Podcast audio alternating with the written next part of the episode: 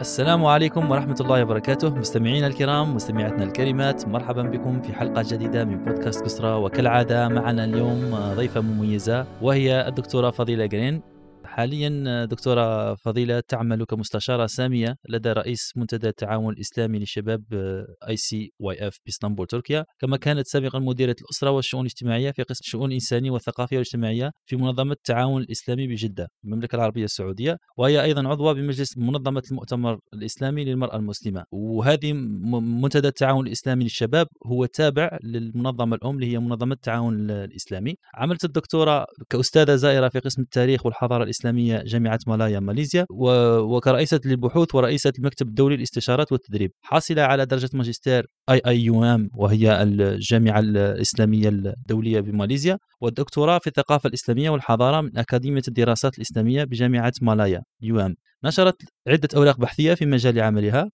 الدكتورة مدافعة على أهمية الأسرة والمرأة في جميع مجالات التنمية أم لخمسة أولاد وجدة الله يبارك. تشمل اهتماماتها المرأة والعائلة الشابة وكبار السن والزواج والقيادة والثقافة. كما عملت أيضا مدربة ومستشارة للزواج وشؤون الأسرة وكمستشارة ثقافية في مجلس مدرسة إدمونتون العامة في ألبرتا بكندا. ومن غير إطالة نحيل الكلمة لطه ونبدأ الحلقة تاعنا إن شاء الله. تفضل طه. السلام عليكم ورحمة الله مستمعينا مستمعاتنا الكرام. مرة أخرى شكرا لكم على وفائكم البودكاست كسرى. اليوم إن شاء الله مع الدكتورة فضيلة جرين. آه ما نكذبش عليكم آه لما كنا نختاروا في المواضيع آه احترنا مع الزبير لأنه كنا نقولوا باللي وش ندو وش نخلوا يعني من من من ما شاء الله كل المواضيع اللي طرقت لهم في في إطار بحوثها وفي إطار خبراتها يعني في في المنتديات في منتدى الشباب منتدى التعاون الإسلامي للشباب أو في في المهام الأخرى اللي تكلمت فيها. ولكن إن شاء الله اليوم نحاولوا أن نختاروا المواضيع الأكثر أهمية اللي هي المرأة والأسرة دور المرأة دور الشباب آه، وكيفية التعامل من الجانب الإنساني من الجانب الأسري من الجانب الاجتماعي. آه، من دون إطالة نقول لك أستاذة شكرا جزيلا على أنك أجبتي الدعوة تشرفتينا بحضورك وشرفتينا ب... ب... يعني بقدومك وقبولك للدعوة للبودكاست قسرة نخلو لك الكلمة الأولى وبعدين نمشي نحكيو في مشوارك وبعدين في المواضيع اللي اخترناها. تفضلي أستاذة. أهلا وسهلا طه أهلا وسهلا زبير. شرفتوني أيضا بهذه الدعوة الكريمة وكان لي الشرف أني الحقيقة أجلس مع شباب بلادي في موضوع الحقيقة عجبني. أيضا آه، عنوان البودكاست حياكم على هذا الاختيار قسرة.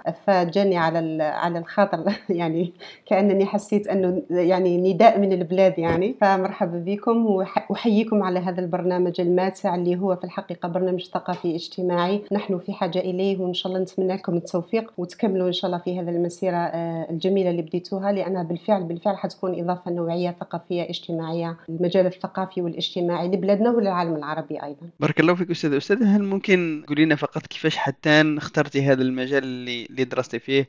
صراحة مش عارف كيفاش حتى وصلتي للمجال تاع الثقافة الإسلامية وأيضا اهتمامك بالمرأة آه، من باب التخصص آه، في بداية التخصص هل ممكن تحكي لنا التخصص اللي بديتي فيه حتى لحقتي الدكتوره يعني في في الثقافة الإسلامية تفضلي. نعم بارك الله فيك والله صح سؤال مهم جدا لأنه أنا نحس أن مسيرتي العلمية ومسيرتي المهنية آه، يعني تشبه فيها المحطات والمطبات. كثير من المحطات والمطبات لدرجة أنها تثير التساؤل. يعني كيف كنت هنا؟ مشيتي للجامعة وبعدين مشيتي للمؤسسات الدولية والآن أنت في مجال التشريع وفي قضايا اللي هي في الحقيقة لو تيجي تلمها على بعض تشبه يعني لو لا تشرح الموضوع تكون شوية الأمور آه، غير واضحة. فطبعا آه، يعني حياتي مقسمة إلى عدة مراحل. مرحلة آه، طفلة شغوفة بالقراءة وأقرأ وأحلم كثيرا. وبعدين مشيت إلى مرحلة الطالبة اللي أنا الحقيقة مش متأكدة أي مجال أريده لأنني أريد في الثقافة وأريد في الأدب. وبعدين ظننت أني أنا مشروع أديبة ومشروع قلم وكملت آه، أمشي في هذا الطريق حتى دخلت الجامعة. أنا درست في جامعة الأمير عبد القادر للعلوم الإسلامية. آه، تأثرت قبل ما ندخل الجامعة بكثير من الأساتذة اللي نعتبرهم أدباء الحقيقة في المدرسة الجزائرية في الفترة اللي أنا درست فيها في في الثمانينات الحقيقة كانت محضا للكثير من الأساتذة الفطاحل اللي هم آه،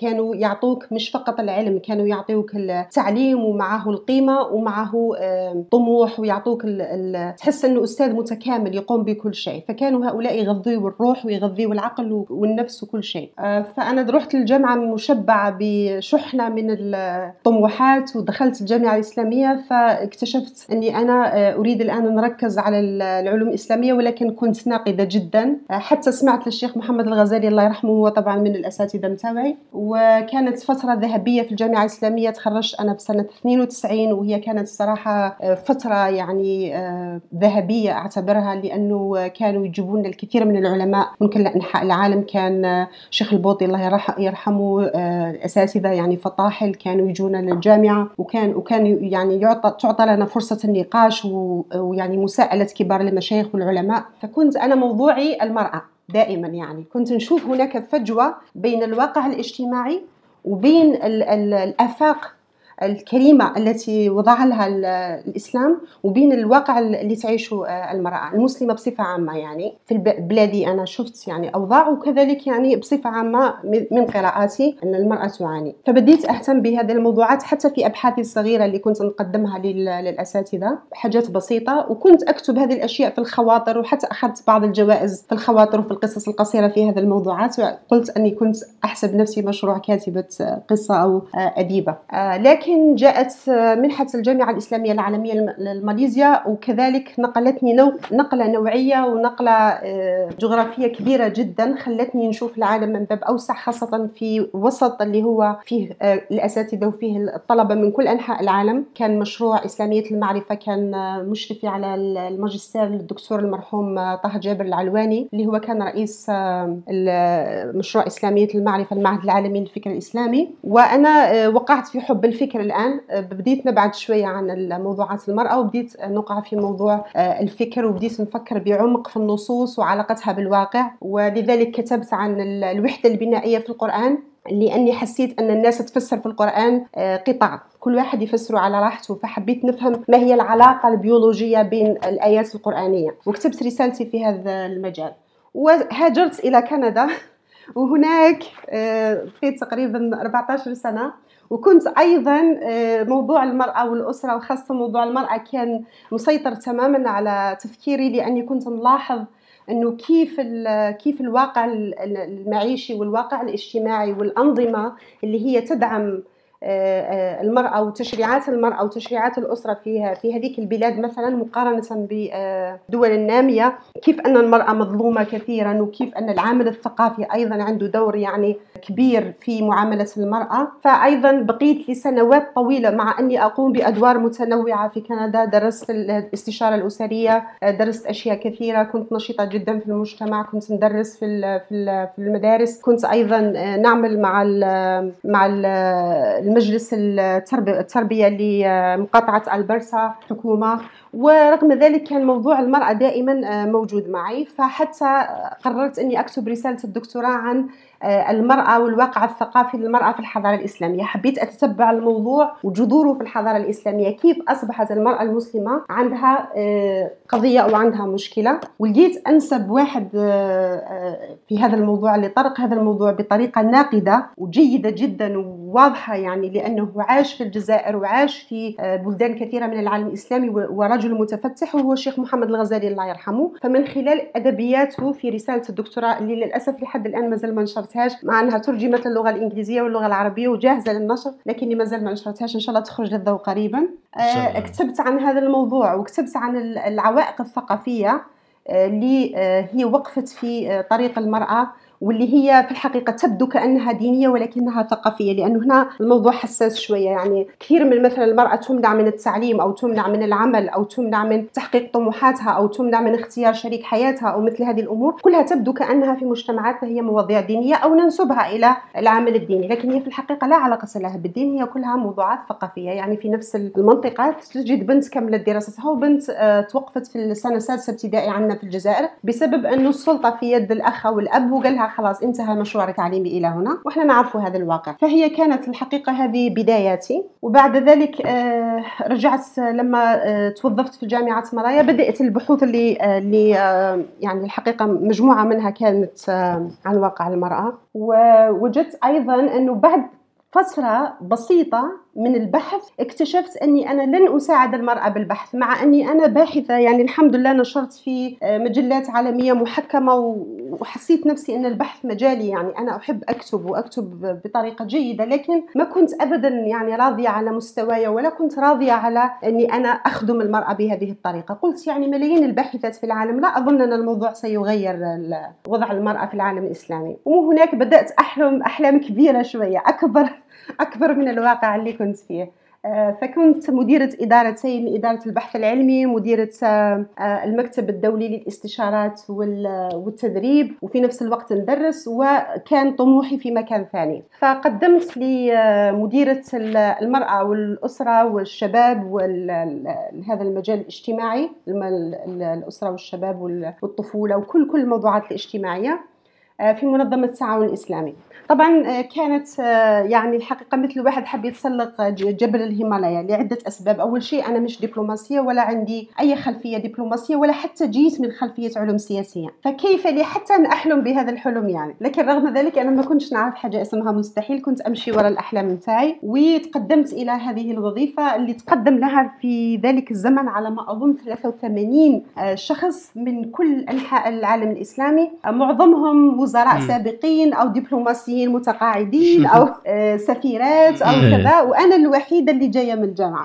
آه، يعني الحقيقة كانت آه، كانت شيء كبير جدا. وبعد ثلاثة أيام من ال من ال الحقيقة الجلسات مع المتخصصين والكتابة باللغات وساعدتني الحمد لله اللغات الثلاثة العربية والفرنسية والإنجليزية ساعدتني كثيرا في الحصول على هذه الوظيفة. فالحمد لله تم بحمد الله اختياري من بين هذا العدد المهول من الناس وأصبحت أنا مديرة أول مديرة لهذه لهذه المؤسسة اللي كان رأسها رجال من قبل ولكن أيضا سلمت لي الإدارة اللي فيها جهاز كمبيوتر فقط يمكن سبع صفحات عن خطة خطة بدائية تقريبا بسيطة عن القيام بالمرأة في دول منظمة التعاون الإسلامي اللي معظمها كان جاي من وثائق آه، آه، هيئة الأمم المتحدة مش حتى يعني خاصة جاية من المحتوى أو المجال الجغرافي أو الجغرافي لمنظمة التعاون الإسلامي. يعني شيء تقريبا تقدر تقول مستورد يعني. وبدأت من هناك الرحلة آه، اللي كانت رحلة طويلة جدا. الحمد لله رب العالمين خرجت بعد خمس سنوات أو ست سنوات من منظمة التعاون الإسلامي. تركت ورائي استراتيجية المرأة آه، تمكين المرأة في العالم الإسلامي آه، استراتيجية الشباب في العالم الإسلامي استراتيجية الطفولة في العالم الإسلامي استراتيجية كبار السن وذوي الاحتياجات الخاصة. كل هذه الاستراتيجيات اشتغلت عليها الحمد لله وخلصتها وخرجت من المنظمة والتحقت بمنظمة الشباب في إسطنبول. فحسيت بعدها أنه الآن عندي التشريعات وساعدت وساهمت في إيجاد التشريعات والاستراتيجيات اللازمة والقرارات الوزارية لأنه آه، كان مؤتمر آه، المرأة تقريبا الأول انعقد في منظمة التعامل الإسلامي وسكتوا عليه لمدة سنوات طويلة جدا حتى التحقت. لما خرجت منظمة كان انعقد المؤتمر السادس للمرأة في بوركينا فاسو. كمية القرارات يعني أصبحت تقريبا ست صفحات أو سبع صفحات اللي تغطي كل مجالات المرأة واللي أيضا أثرت على كثير من الدول من بينها تركيا من بينها قطر من بينها آه، السعودية من بينها الكثير من الدول أنها تبنت أنظمة جديدة وتبنت آه، آه، عمليات إصلاح للمنظومة التربوية ومنظومه توظيف المرأة ومساهمتها في صناعة القرار وتواجدها في في المؤسسات الدولة وكثير أيضا من تغيير النمطية اللي كانت موجودة في هذه المجتمعات. آه، طبعا ما زالت هذه الحمد لله التشريعات سارية وموجودة على على النت وكثير من من المؤسسات تستفيد منها. وان شاء الله يعني هذه كانت بداية المسيرة لأنه الموضوع هذا التغيير الحقيقي يبدأ داخل الأوطان. يعني حتى لو هيئة الأمم المتحدة ومنظمة التعاون الإسلامي عملت تشريعات للمرأة مش حتغير الوضع إلا إذا تبنت إذا إيه. تبنت هذه الدول داخل هذا. إحنا في الجزائر وضعنا خليني نرجع نعمل زوم إن. في الجزائر الوضع عندنا كان دائما لم يكن سيء جدا. كان لا بأس عليه لأنه باعتبار الثقافة الجزائرية المرأة ما كانتش تعاني من من أشياء يعني معقدة. كانت تعاني من مشاكل وتحديات ولكن ما كانتش آه، معقدة جدا. ليش؟ لأن آه، ما ندري يعني منطقه المغرب العربي بصفة عامة نحس إنه آه، المرأة فيها متواجدة متواجدة في كل شيء متواجدة في المؤسسة متواجدة في الأسرة متواجدة في المجتمع. يعني آه، في عندنا حياة طبيعية إلى حد ما. وأيضا صناع القرار في الجزائر من زمان تبنوا سياسات اللي هي تدمج المرأة في كل شيء في التعليم في في الوزارات المجالس الوطنية في كذا. فيه نقص ولكن مش مش راضيين عليه. ولكن بصفة عامة مقارنة الجزائر بغيرها لما أنا ما عرفتش قيمة بلدي حتى عرفت ما تعاني منه المرأة في دول أخرى. يعني تشريعات معينة مثل مثلا ختان البنات اللي هو كان شيء يعني حق إنساني طبيعي لكل مرأة أنها ما تكونش تمارس عليها هذه العادة القديمة التي نسبت للإسلام في كثير من الدول. ما فيش داعي نسمي يعني في دول ما زالت تعاني إلى هذه اللحظة. البنات والنساء يعانيوا من ختان البنات محرومات من التعليم. أشياء كثيرة جدا. الحمد لله إحنا ما عندناش هذه الأشياء. وأي تشريعات تمت دراستها في المنظمه الاممي أو في منظمة التعاون الإسلامي قوم الجزائر الحقيقة بتبنيها مباشرة يعني حتى تكون هذه شهادة آه، آه، من عندي أنه أنا لاحظت وقارنت الحقيقة تعاملت مع وزارة الأسرة والشؤون الاجتماعية كانت في حينها الأستاذة مونيا اللي هي كانت وزيرة الشؤون الاجتماعية والمرأة في ذاك الزمان. وكنا نلتقي مع بعض في المؤسسات في في المنابر الدولية خاصة في في نيويورك في يعني اجتماعات متعلقة بالمرأة في ال CSW. فكانت الحقيقة دائما تحكي أنه آه، أي رئيس حكومة أي أي يعني في الجزائر كان دائما يتبنى أي قرارات جديدة من هيئة الأمم المتحدة. طبعا مع بعض الخصوصيات الثقافية والمجتمعية اللي كانت تخص المجتمع الجزائري لكن في العموم الحمد لله المرأة في الجزائر كانت إلى حد ما بخير لكن هذا لا يعني أننا نتوقف لأنه ما زالت مثلا في في المنظر صح. في المنظر الاجتماعي والمنظر السياسي والمنظر الفكري والمنظر تلاقي المرأة شوية مبعده إلى اللورا شوية تلقاها مش موجودة بقوة موجودة في التعليم بكثرة يعني فقط مثل ما هي موجودة في البيت بكثرة. فهمت علي؟ يعني يعني مثل ما تهتم بالأولاد في البيت وتهتم بهم في المدرسة. فهي موجودة في المدرسة وموجودة في البيت. لكن كصانع كصانعة قرار آه، شوية ناقص الموضوع. تفضل تفضل. عندي سؤال برك في هذا اللي كنت طرحتيه قبل هذه النقطة ونخليك تكملي. تاع مسألة التشريعات اللي تخرجوها ولا التوصية اللي تخرجوا بها. إلى مدى لاحظتي فرق في التطبيق هذيك بين الدول؟ آه، هناك فرق شاسع جدا. هذا يتوقف على عدة عوامل. العوامل آه، اللي أنا لاحظتها يعني بصفة شخصية آه، أولا العامل الثقافي مهم جدا. يعني في بعض الدول تأخذ هذيك التشريعات. مثلا إحنا عملنا قرار أنه آه، تمنع كل يعني كل الجهات من ممارسة ختان البنات مثلا على أو الزواج القسري للبنت في سن مبكر جدا. حبينا ما قدرناش نحطوا آه، سن معين للزواج لأنه في بعض في بعض الدول تحارب أنه الزواج يقعد مثلا في سن 14 ولا 15 للبنات. وهذيك الدول ما تقدرش يحصل ما بيناتها إجماع مثلا أنه الزواج يكون في سن 18 مع أنه التشريعات الوطنية كثير اللي مكتوب فيها 18 هو السن القانوني للزواج. لكن هذا الشيء المكتوب والمعمول به في القبائل وفي في الأرياف وكل شيء مش مش هو. وأيضا في دول لا تريد أنها تكتب هذه القوانين. فهذا عامل ثقافي بالدرجة الأولى. العامل الثاني هو الامكانيه الامكانيات يعني في دول بقدر ما عندها إشكاليات اقتصادية واجتماعية بقدر ما تعاني المرأة أكثر آه، من الجانب التشريعي. يعني ما فيش منظومة متكاملة للحفاظ على حقوق المرأة أو ل آه، يعني تعزيز كرامة المرأة في تلك المجتمعات لأنها مجتمعات تعبانة. يعني تحس المعاناة كبيرة جدا ما زالوا ما وصلوش لمرحلة إنهم يتكلموا على موضوع المرأة. يعني فهمت عليا في مجتمعات اللي هي مستواها الاجتماعي والاقتصادي لبس به أو جيد هذه المجتمعات تلقى عندها اهتمام الاهتمام بالموضوع. العامل الثالث هي المجتمع المدني. إذا عندك مجتمع مدني يعني متطور في منطقة معينة أو أنه مسموح للمجتمع المدني أنه يؤدي دور فاعل في مجالات الاجتماعية خاصة في مجالات الاجتماعية فحتلاقي أنه المجتمع المدني يضغط على صناع القرار والسياسات وتلقاهم أنهم يتم تطبيقها وتنتقل من المرحلة التشريعية إلى المرحلة التطبيقية بخروج مراسيم رئاسية مراسيم وزارية تعدل وتصحح الأوضاع اللي تعاني منها المرأة. يعني أبسط شيء مثلا هنا في تركيا نلاحظ إنه إحنا خرج لنا قرار على قضية الحفاظ على قيم مؤسسه الزواج والأسرة وتحدثنا مثلا على إنه الأم اللي ما تقدرش تأدي آه، جيدا في مجال العمل لأنها قلقة على أطفالها مثلا وين تخلي أطفالها؟ مش موجودين الحضانات وإذا موجودين الحضانات ما همش بهذاك المستوى اللي الأم تكون آه، تأمن على أولادها أو إنها تفضل مثلا إنه الدولة تدعم العائلة من حيث أنها تدفع لشخص من العائلة كالجدة أو الخالة أو كذا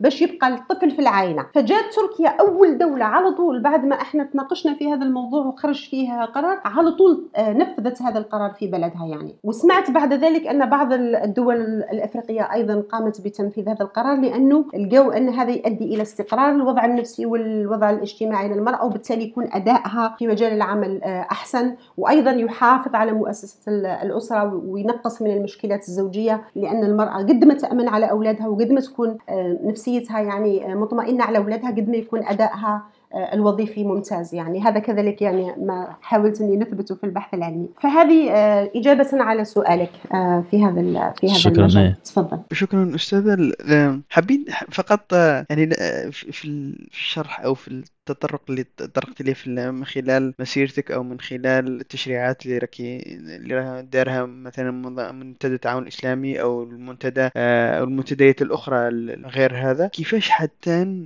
انتي في نظرك حتى ابدا دور المرأة في المجتمع؟ يهمك الاهتمام بموضوعات المرأة آه، قبل الأبحاث خلال الأبحاث من بعد شفتي بلي الأبحاث وهذه ممكن نقولوا ممكن مرات الإنسان لما يكون في البحث يحس روحه بعيد التطبيق لأنه يشوف روحه ينظر ومن ناحية التطبيق راه بعيد ومش خصوصا في المواضيع هذه الاجتماعية وين لازم تكون كما يقولوا في الميدان. لازم تروح أنت تلتقي بال بال بال بهذا النساء تفهم ما هي مشاكلهم تدرسها وأيضا تأثر عليها من خلال التشريعات اللي كنت تحكي عليها. كيفاش حتى لحقتي لهذا المستوى تاع أنك تهتمي بالمرأة بصفة يعني تقدر تقولي شبه كلية؟ لأنه آه أنا نتخيل لأنه من من من منظور الجزائر كما كنت تقولي فيها من في الجزائر ما عندناش هذاك صحيح عندنا مشكل مع المرأة ولكن ماهوش دافع كبير للناس أنهم يهتموا بالمرأة كيف كما في دول أخرى وين كاين اضطهاد. ممكن نقول المرأة ولا كاين عادات اللي ممكن آه تأثر على المرأة بصفة أكبر من آه من آه من بلداننا يعني أول شيء سؤال وجيه جدا لأنه هذا السؤال تقدر تعاود تطرحه عشر مرات. لأنه بالفعل كيفاش يعني يزيد الاهتمام بهذا المجال بقدر ما تعرف أكثر بقدر ما تهتم أكثر بقدر ما تبدأ رحلة البحث عن عن الحلول التي لا تنتهي بقدر ما تعرف أين وصلت المرأة بالحقوق والتكريم في بعض المجتمعات قدر ما يصعب عليك وضع المرأة في مجتمعات أخرى حتى لو مش في بلدي. وخليني نبدأ دائما نحب آه، بالنسبة لبلادي من كثرة ما هي عزيزة عليا نحب نضرب الأمثلة على بلادي يعني. أنا متواصلة مع مجموعة كبيرة من المجتمع المدني في الجزائر خاصة في مجال المرأة. قد يبدو قد يبدو بصفة عامة إن المرأة في الجزائر لا تعاني. لكن في الحقيقة لو تتكلم مع متخصصين إحنا عملنا عدة ندوات خلال الجائحة.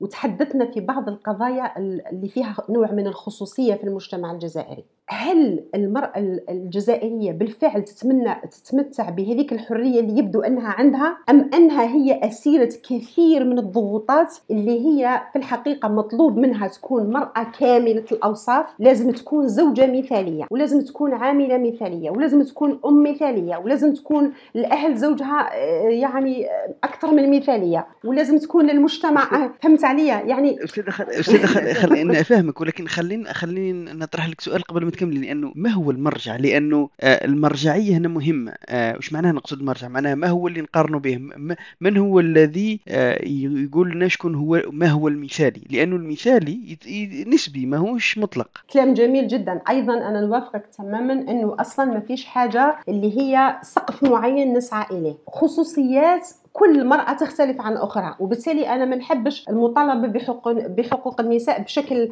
عام. يعني كل النساء يروحوا يخدموا كل النساء لازم تكون عندهم مناصب وكل النساء يكون عندهم حق في القرار السياسي وكل لا مش هكذا.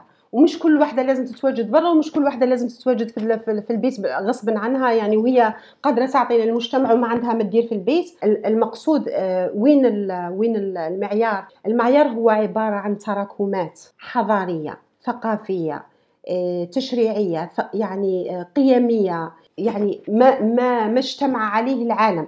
أنا ما نحكيش على أجندات معينة في تمكين المرأة لدرجة أنها تصير بينها وبين الرجل صراع. أنا نتكلم على التكامل بين الرجل والمرأة. فيه مقولة جميلة الحقيقة لا أحفظها ولكن فيما معناها للملك بن نبي رحمه الله. قال لما نبداو نتكلموا عن حقوق المرأة بعيدا عن حقوق الرجل هنا بدأت مشكلة. أصلا بدأت مشكلة فهمتني؟ لأنه حقوقهم إيه. يعني مع بعض لأنه الموضوع موضوع مجتمع. لذلك أنا نربط الموضوع قلت لك ليش العامل الثقافي العامل الاقتصادي العامل الاجتماعي كلها مرتبطة بحقوق المرأة وعدم حقوقها؟ وكي تروح تلقى ال- المشكلات هذه ربما بنسبة 80% يعاني منها الرجل. وفي بعض الخصوصيات اللي هي متعلقة بالمرأة. فالآن المرجعية إحنا في مجتمعاتنا كمجتمعات مسلمة عندك آه، ال- الجانب ال- الجانب الإسلامي للمرأة مثلا. إحنا نتكلموا على مرأة كريمة آه، معززة آه، محترمة في المجتمع عندها قيمة كبنت كأخت كزوجة كأم ك نعرفوا هذا الشيء إحنا كفي المجتمع. لكن في كثير نماذج ما توصلش لهذاك الحد من التكريم. فهمتني؟ تلقاها كما نقولوا باللغة الدارجة مرمده يعني. ما هي ما هيش ما هيش ما هيش مدية حقوقها لا كزوجة ولا هي مدية حقوقها كأم ولا هي كحقوقها كإنسانة مثلا موجودة في في مجالس آه، قرار لكن هي كلمتها مش مسموعة وهي تعمل في الإدارات وتعمل وكذا ولكن دورها دائما آه، يعني يعني آه، ثانوي رغم أنه هي مثلا في مستوى أنها تلعب دور أكبر. يعني أشياء كثيرة جدا يعني معاناة. ونعطيك مثال من الورشات اللي قلت لك صارت في ال- في الجزائر في هذه الصائفة الماضية وأنا شاركت في مجموعة منها. في بعضها كان مفتوح وفي بعضها كانت ورش آه، مغلقة لأنه ب- المواضيع كانت حساسة. تخيل مثلا وش يقولوا النساء يعني. تقول إنه آه، دكتورة حتى في الفيزياء وأنا مؤهلة وعندي قدرة رهيبة إني أنا مثلا نكون رئيس رئيسة قسم في إدارتها يعني. آه، عندها ثلاث نوع من الضغوط. زوجها في البيت لا يريدها ابدا أنها تشغل أي منصب إداري لأنه هو عمره ما شغل منصب إداري ما يحوسهاش هي تولي رئيسة أي حاجة رئيسة أي حاجة. اقعدي كما راك الرئيس الجامعة أو كذا في هذا يكلمها ويقولها تعالي. يعني الحقيقة أنت أذكى واحدة عندي ولكن ما تقدريش تكوني رئيس القسم لأنك أنت امرأة. آه، فهمتني. آه، هي صارت عندها آه، يعني حالة حالة, حالة من من الصراع الذاتي بينها وبين نفسها. يعني هل أنا مؤهلة؟ وإذا أنا مؤهلة علاه ما نقدرش نقوم بهذه الأدوار؟ يعني وين المشكلة؟ هل أني. أنا امرأة هي. مشكلة؟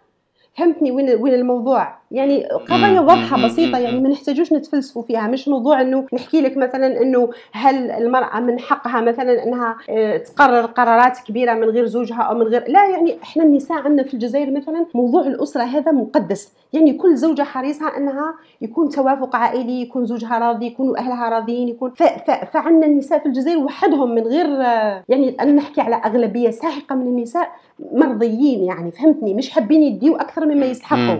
ولكن لا تتاح لهم فرصة.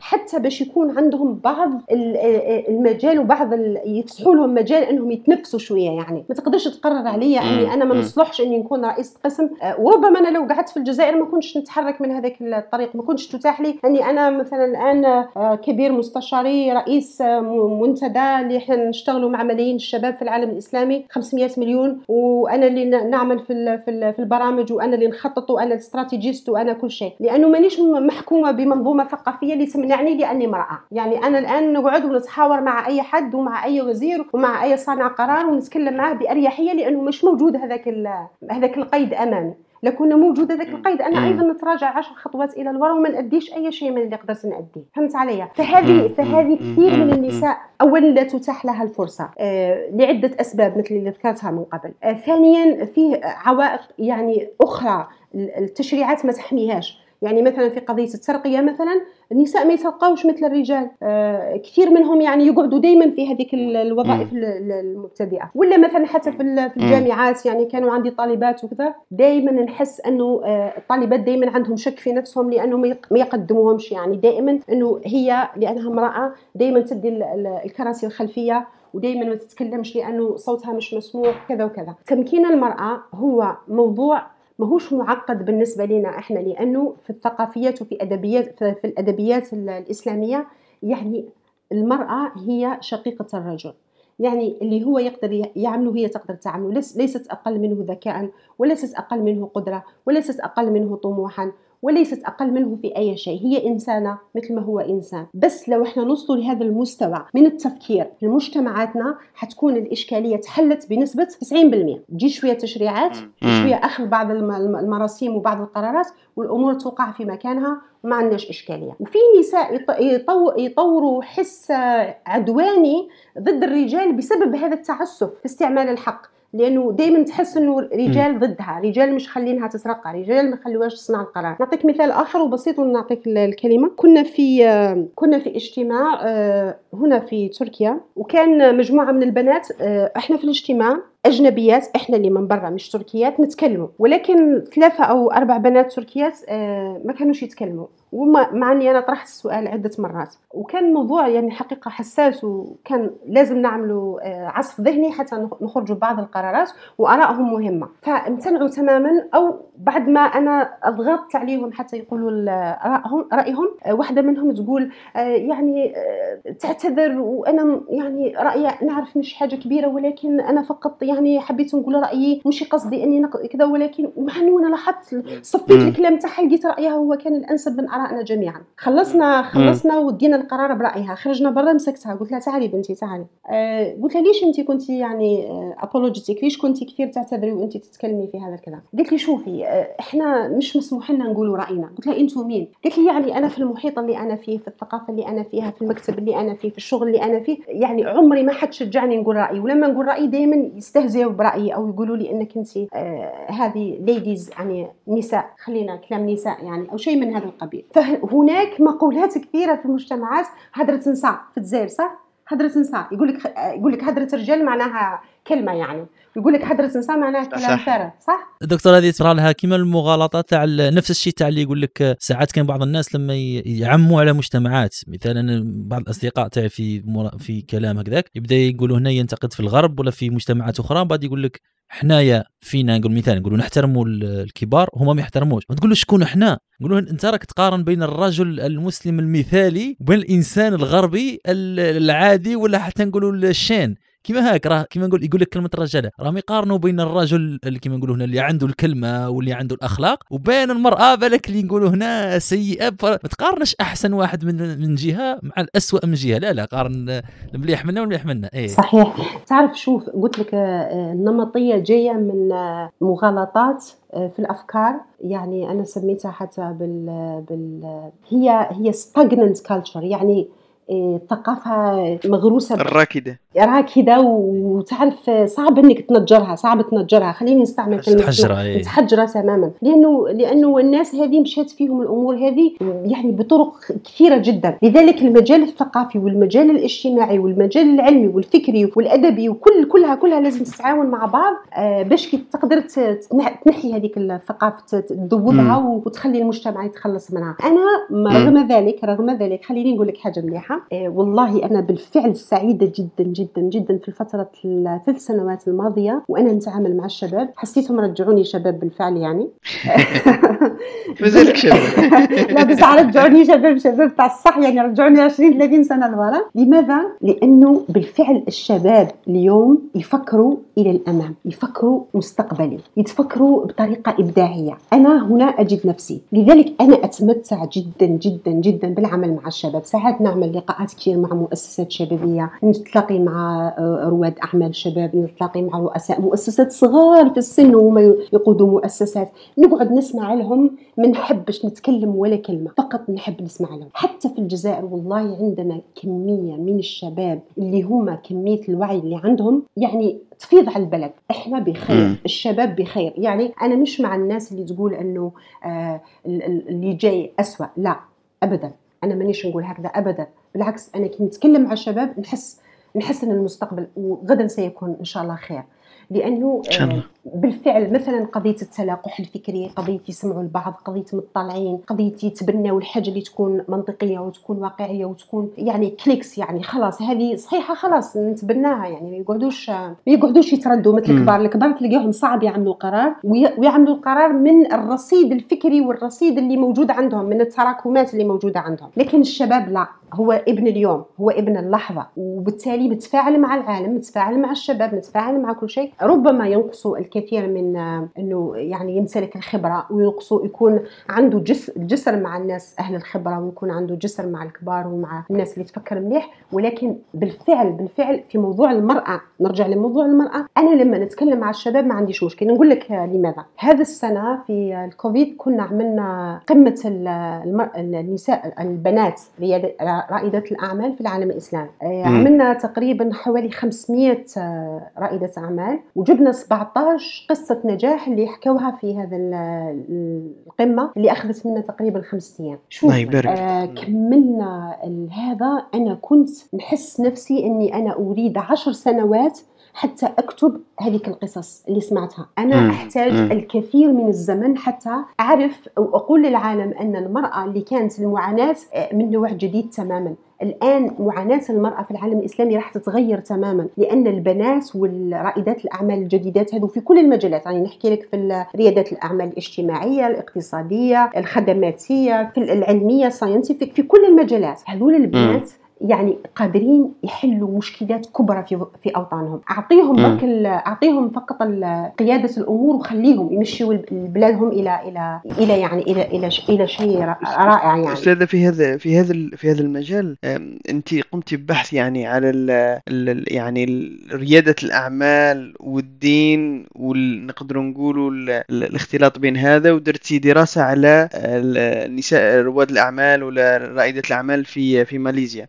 وبعدين راك حدثينا على اللي جاوكم من 50 قلت لي أكثر من 50 قصة نجاح ولا أكثر من 17 قصة نجاح؟ 500 رائدة أعمال 500 رائدة أعمال. الله يبارك. نعم. فهل هل ممكن للمستمعات اللي راهم يسمعوا فينا اليوم ممكن تعطي لهم تحكي لنا على قصة نجاح اللي أثرت فيك كثيرا آه، لمرأة أثرت فيك كثيرا وأيضا ما هو العامل ولا العوامل المشتركة بين كل قصص النجاح هذه اللي تخلي أو نقدر نقولوا هذه عوامل وفي وفي نفس الوقت نصائح للمستمعات أنهم يتبعوهم إذا حبوا يكونوا رائده أعمال مثل هذه قصص النجاح اللي, اللي شفتيها. آه، اولا دائما نرجع للوطن العزيز ونقول باللي واحدة من رائدات الأعمال اللي كانت شاركت معنا في واحد من هذه المؤتمرات. التقيت معها في المنامة في سنة 2019 أو 18 لا 2019 في قمة رجال الأعمال مسمينها قمة رجال الأعمال مع أنه كانوا فيها نساء أعمال. آه، كانت جزائرية اسمها سكينة عبد آه، عبد القادر. وهي آه، بنت الحقيقة ألهمتني. لماذا؟ لأنها تعرضت لكثير من الصعوبات. هي من الجنوب الجزائري. آه، درست آه، الماجستير بصعوبة لأنها كانت تقدم دير ماجستير تقدم ما تنجحش في المسابقة تقدم وهي عبقرية البنت. شوف العوائق كيفاش عاملاها. آه، بنات أخرى في دول أخرى ما عندهمش هذا الشيء ما عندهمش هذه العبقرية ما عندهمش هذه الكفاءة ما عندهمش ولكن دولهم وبلدانهم ترفعهم بالسماء يعني تهزهم تحطهم الفوق إحنا عندنا كثير بنات عندهم القدرات وعندهم الذكاء وعندهم الإبداع وعندهم كل شيء جاهزين برك فقط أنت تبناهم فقط تبناهم. هذه البنت عانت كثيرا في الجزائر ولكن روحها المعنوية عالية بشكل أنا ابدا ما آه، يعني ما تخيلتش تكون بعد الظروف اللي مرت بها تقدر تكون بهذه القوة. فشاركت في المنامة وشاركت في آه، قمم رائدات الأعمال في العالم وعاودت شاركت معنا في القمة اللي نحكي لكم عليها. آه، قصتها جميلة جدا هي مهتمه بالأعشاب وبدأت تدير مشروع أنها تحول الأعشاب. تعرف إحنا عندنا الزعتر والشيح والحاجات تاع الجزائر هذه الأعشاب الطبية حبت حبت توصلها للعالم أنه إحنا عندنا في الجزائر صيدلية عشبية طبية رفيعة المستوى والنوعية وأنه ممكن تكون عندنا مداخل اقتصادية كبيرة جدا فقط في هذا المجال. طبعا لحد الآن هي ماشية في مشروعها في مزرعتها صغيرة جدا وتنتج في هذا المنتوجات وتعمل في هذا الطريق لكن ما زال ما عندهاش أي دعم لحد الآن ولكن قصتها بالنسبة لي أنا قصة ناجحة لأنها ما زالها تطلع في المحافل الدولية وتحكي قصتها والناس تسمع لها بكل حب وبكل فخر. نتمنى إن شاء الله الناس اللي مثل هذه في بلادي اللي هما كثر يعني. أنا أعطيتك مثال واحد. نعطيك مثال آخر إنه مثلا وحدة في آه ثالثة ثانوي مثلا. طيب آه جاتها فكرة. هذيك الفكرة هذيك هي إنها تعمل آه رائدة أعمال مجتمعية إنه هي تعمل خدمات للكبار السن. في في بيوتهم لأنه الموضوع هذا في بعض الدول الأوروبية هذه بنت مسلمة ولكن في بعض الدول الأوروبية الخدمات اللي تتقدم هي طبية آه، نفسية ولكن مش مش آه، اجتماعية لأنه إحنا كبير السن في البلاد العربية والإسلامية يعيش في العائله ويعني صحيح فيه عندنا دور عجزة ولكن مساكن يعني هذوك حالات خاصة لأنه بصفة عامة في المجتمع كبير السن يعيش بين أهله وولاده وناس وأحفاده ويعيش بال يعني بواحد السعادة لأنه الناس حواليه. فهي خرجت بفكرة رائدة أعمال أنه أنا نقدم آه، هي صغيرة تحوس تدور على شباب في سنها يروحوا لهذا الكبار السن اللي هم بالمساعدة طبعا عن طريق البلدية وعن طريق المستشفى وعن طريق يعرفوا الحالات من هذو. وهذو الشباب اللي يشاركوا معها يشتغلوا معها ثاني لازم يكون عندهم كلين آه، يعني يكونوا نظاف من ناحية ما عندهمش يعني ملف ولا عندهم مشاكل اجتماعية. من الناحيه الحسية يعني باش يتهلاوا في الأخبار. يكونوا يكونوا مهم نظاف من كل النواحي. يكون عندهم ريكورد مليح آه، مع الشرطة ومع كل شيء. وبعدين يبداو يروحوا لهذيك الدور هذيك ويتكلموا مع الناس يقعدوا معاهم يحكيوا معاهم يشيخوا معاهم يقصروا معاهم لأنه إحنا في قصرة. يقصروا معاهم. فهي آه، لقت دعم. كبير جدا من دولتها. وبعدين آه، بدا هذا الموضوع ينتشر أصبحت أصغر رائدة أعمال في بلدها وتدخل مداخيل كبيرة جدا لأنه الدولة دعمتها. وهذوك كبار السن اللي عندهم آه، الأجر نتاعهم مستمر حبوا يدفعوا أي شيء من أجل تلقي هذه الخدمة. المهم روحوا عنا واحكيوا عنا برك واحكيوا معنا وإحنا ندفعوا لكم ما عندناش مشكلة ندفع هذه وما ندفعش الدواء. هكذا قالت هذه البنت. فهذه كانت قصة يعني بالنسبة لي أنا أيضا فتحت لي عيني على أنه في أشياء إحنا عندنا موجودة مش منتبهين لها قيمتها في مجتمعاتنا ولكن في مجتمعات أخرى تدفع لها الأثمان الباهظة وما يحصلوش عليها. وأيضا إنه في دول تشجع بنت مثل هذه تتكلم كأنها رائدة أعمال رائدة فضاء. وهي تتكلم بطريقة وبشجاعة وبفخر وكذا. ما شفتوش في بنات بلادي اللي ما عندهمش الدعم اللي عند هذه البنت. بنات خليجيات التقيت معاهم ثلاث بنات أو أربعة تلموا على بعض وقالوا إحنا حنعمل تجمع اقتصادي وإحنا حنعمل غرفة تجارية وإحنا حندعم آه، النساء اللي هم حابين يفتحوا business وإحنا أو تجارة صغيرة وإحنا حندعمهم. فكل واحدة قاعدة في بيتها وإحنا آه، ننظم لهم آه، تجارتهم. أيضا نجحوا نجاح باهر وهم أصبحوا يدخلوا بالملايين. كل الأسر اللي كانت معتمده عليهم أيضا تحسنت وضعيتها الاقتصاديه قصص يعني يعني كثيرة جدا جدا جدا. واحدة نعطيك آخر مثال. إفريقية شفت ال straws هذوك اللي نشربوا بهم العصير تاع البلاستيك هذوك؟ امم اللي باي كما يقولوا تونا أيوه. مالا هذوك كان كانت هي تسكن في منطقة سياحية وكانت فيها المقاهي كثيرة يعني في منطقة إفريقية ما نحبش نسمي معليش اعذروني الدبلوماسيه علمتني معليش معليش معليش. ما ندخلش الدول. لأنه يغيظهم الحال في بعض الأحيان يقول لك ذكرت بلادي أنا بطريقة وهي الأمور هذه معاناة في كل البلدان مش هي خاصة ببلدنا. يغيظنا الحال حتى إحنا الجزائريين أنا نعرف نعرف. أنا كي نجي في بلادي نذكر بلادي ونتحمل المسؤوليه ولكن في بلاد الناس ما ما نهضرش. المهم آه قلت هذا السيدة وصغيرة في السن أيضا كانت تلم هذوك الستروز وبعدين تمسكهم وتعمل تنسج بيهم منسوجات. لكن هي كانت فنانة يعني مش منسوجات عادية. كانت تعمل بيهم تحف. حاجات بسيطة يعني مثلا آه، حاجات اللي فيها دراهم بورتموني ولا تحط فيها مثلا آه، حاجة تاع القفة تاع القضيان ولا مثلا بدات تعمل بهم الحاجات تاع حقائب اللي السيدات بعد تعمل بهم حاجات تحطها على شكل صور في الجدران. المهم شيء يعني لا يصدق كيف كانت تبدع في هذا الشيء. بعدين بدأت تتعلم البنات كما هي وبدات تعلمهم ينتجوا يعني كمية وبداو يبيعوهم للسياح. جاو سياح آه، أوروبيين عجبتهم الخدمة. آه، السياح الأوروبيين حكاو لل لليونيدو يونيدو. اللي هي مؤسسة التجارة لهيئة الأمم المتحدة. قالوا لهم إنه في هذه السيدة علاش ما تدعموهاش؟ دعموها فقط من أجل تسويق الحاجة نتاعها في أوروبا. أصبحت طبعا تتباع بالأورو. وتخيلوا بقية القصة. هذه السيدة أصبح عندها مئات النساء يخدموا من الستروز اللي مرميين في الشوارع عندهم ولاد صغار آه، فقراء يلموا هذوك الستروز هذوك يعني عبارة عن مليحة للبيئة. وأيضا ينظفوها وبعدين ينسجوها ونساء وكثير من البنات لقيت لهم فرص شغل وهي أصبحت أيضا تمكنت وأنا تلاقيت معاها في في المنامة.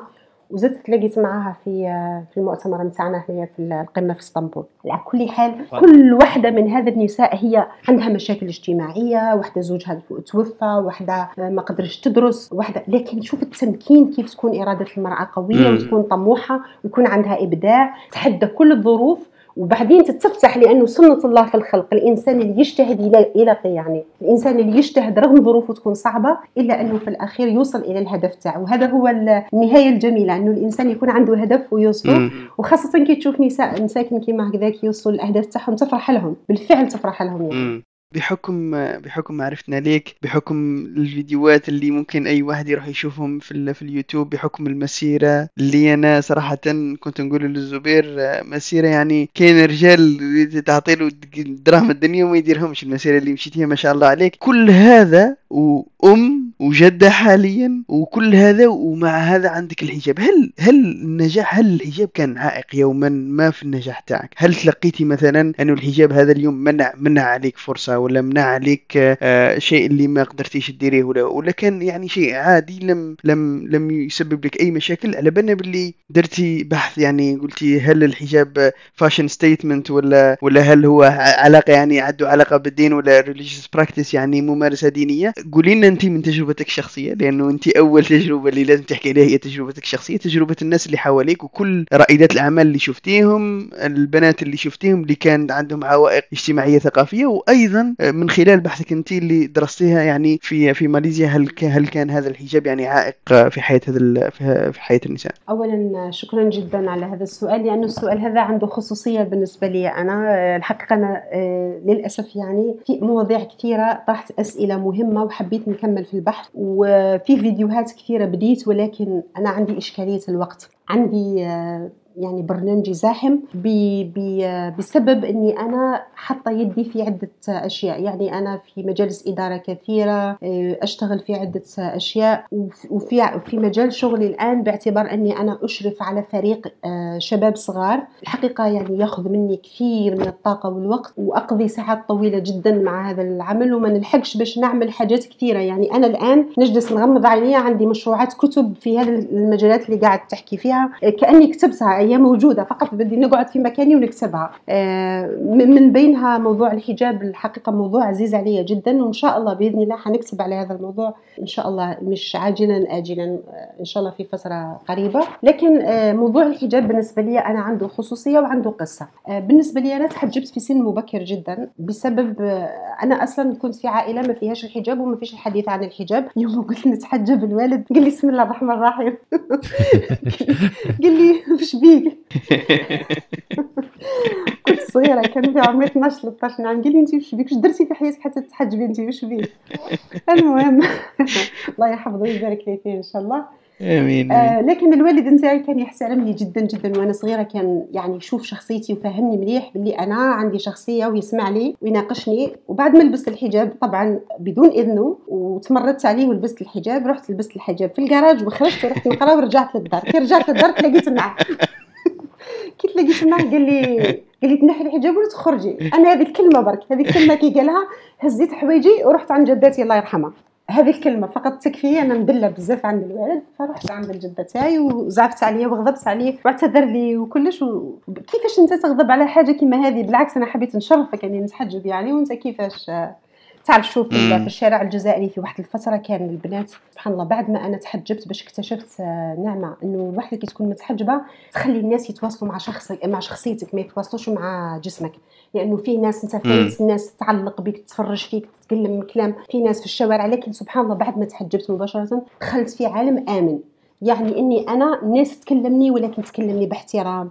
شبابي يخاطبوني يخاطبوني باحترام. ما كانش عندي إشكالية بعدها. هذه واحدة. نقطة مهمة جدا. بالنسبة لي كي دخلت في الموضوع تاع الحجاب ما فكرتش فيه بزاف. خلاص لبست الحجاب وحسيت نفسي باللي أنا حبيت العالم يتعامل مع شخصيتي وما يتعاملش مع شكلي وشعري وأشياء هذه. تخصني أنا فقط. ومشيت لقدام آه وبعدين لقيت روحي في وسط اللي آه دزني اني أيضا مشيت مثلا الجامعة الإسلامية. لكن أنا عمري ابدا ما كنت محدودة المجال وحجابي حط قدامي عراقيل ابدا. كنت نناقش أكثر طالبة في الجامعة نناقش ونسأل كثير والأساتذة تاعي تعبتهم الحقيقة يعني كنت نسأل وكنت نتكلم.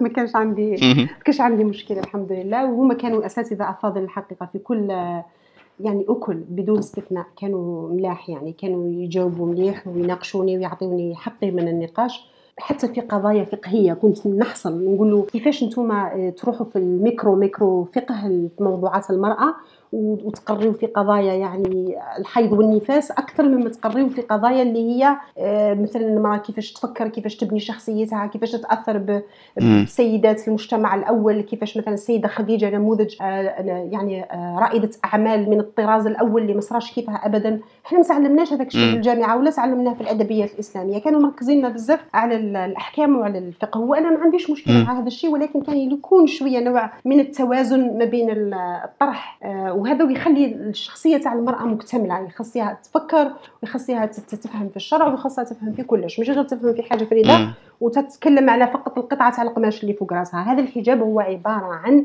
إذا كان ارتبط بنمط حياة متكامل عنده معنى. ولكن إني نحط فوق راسي قطعة قماش ونقعد هي الوحيدة اللي تميزني إني أنا عندي قطعة قماش فهنا جاني السؤال أنا اللي طرحته في هذاك البحث. واللي شجعني عليه أني نبحث في هذا البحث كانت عندي طالبة من باكستان اللي أيضا بحثت معايا في هذا البحث. كانت كنا نلاحظوا باللي ماليزيا مثلا الحجاب عندهم شغل كي واحد صباح ينوض يعني يغسل وجهه يحط الحجاب. الماليزيات تقريبا متحجبين على طول يعني متحجبين قبل ما يرقدوا ولا يرقدوا بالحجاب عندهم الحجاب منتشر بشكل يعني ما عندهمش إشكالية. إحنا في الجزائر تقول لك تحجبت وراح تلبس الحجاب فهمت هما عندهم الحجاب هذا حاجة طبيعية جدا والناس كل متحجبة. حتى مثلا ممكن متحجبة بالخمار ولابسة tricot demi-manche صح. صح صح صح لاحظت. فهمت يعني ظاهرة ثقافية أكثر منها ظاهرة دينية مع إنه المجتمع الماليزي جميل مجتمع متدين تدينه تدينه متحضر وناس رقيقين جدا.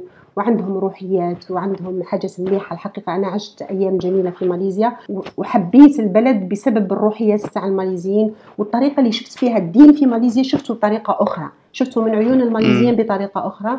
ناس عايشين دينهم بواحد التراحم بواحد العلاقات بواحد بواحد المرونة بواحد ال...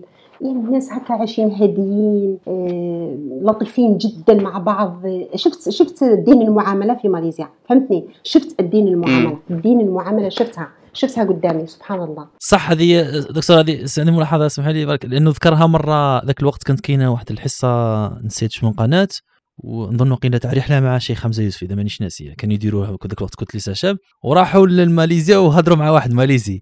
بعد قال له قالوا ذاك الماليزي إيه ذاك الوقت كانوا كانوا كان حمزة يوسف مع الشباب إذا مانيش ناسي. إيه شباب منهم الشقيري اللي راه درك يدير الحصة هذيك تاع خواطر. بعد سقسا واحد ماليزيا ذاك سقساو بعد قال لهم أنتم العرب قال لهم شو تعرفوا قالوا الحاجة الأولى نحسدوكم لأنكم تعرفوا اللغة العربية يعني لما تقراوا الأدب الإسلامي ولا القرآن تفهموه من غير قالوا لنا هذه الحاجة الأولى طلب منا جهد كبير. قالوا الحاجة الثانية قال لهم أنتم تنظروا بزاف تدخلوا في كما قلت قبيله هذيك ال micromanagement تدخلوا في واحد التفاصيل اللي من بعد ما تطبقوهاش حتى. يعني قالوا لما نشوفكم معاملات ما تطبقوش راكم تقولوا. قالوا تعرفوا أكثر ما تطبقوا. قال له هنا والو.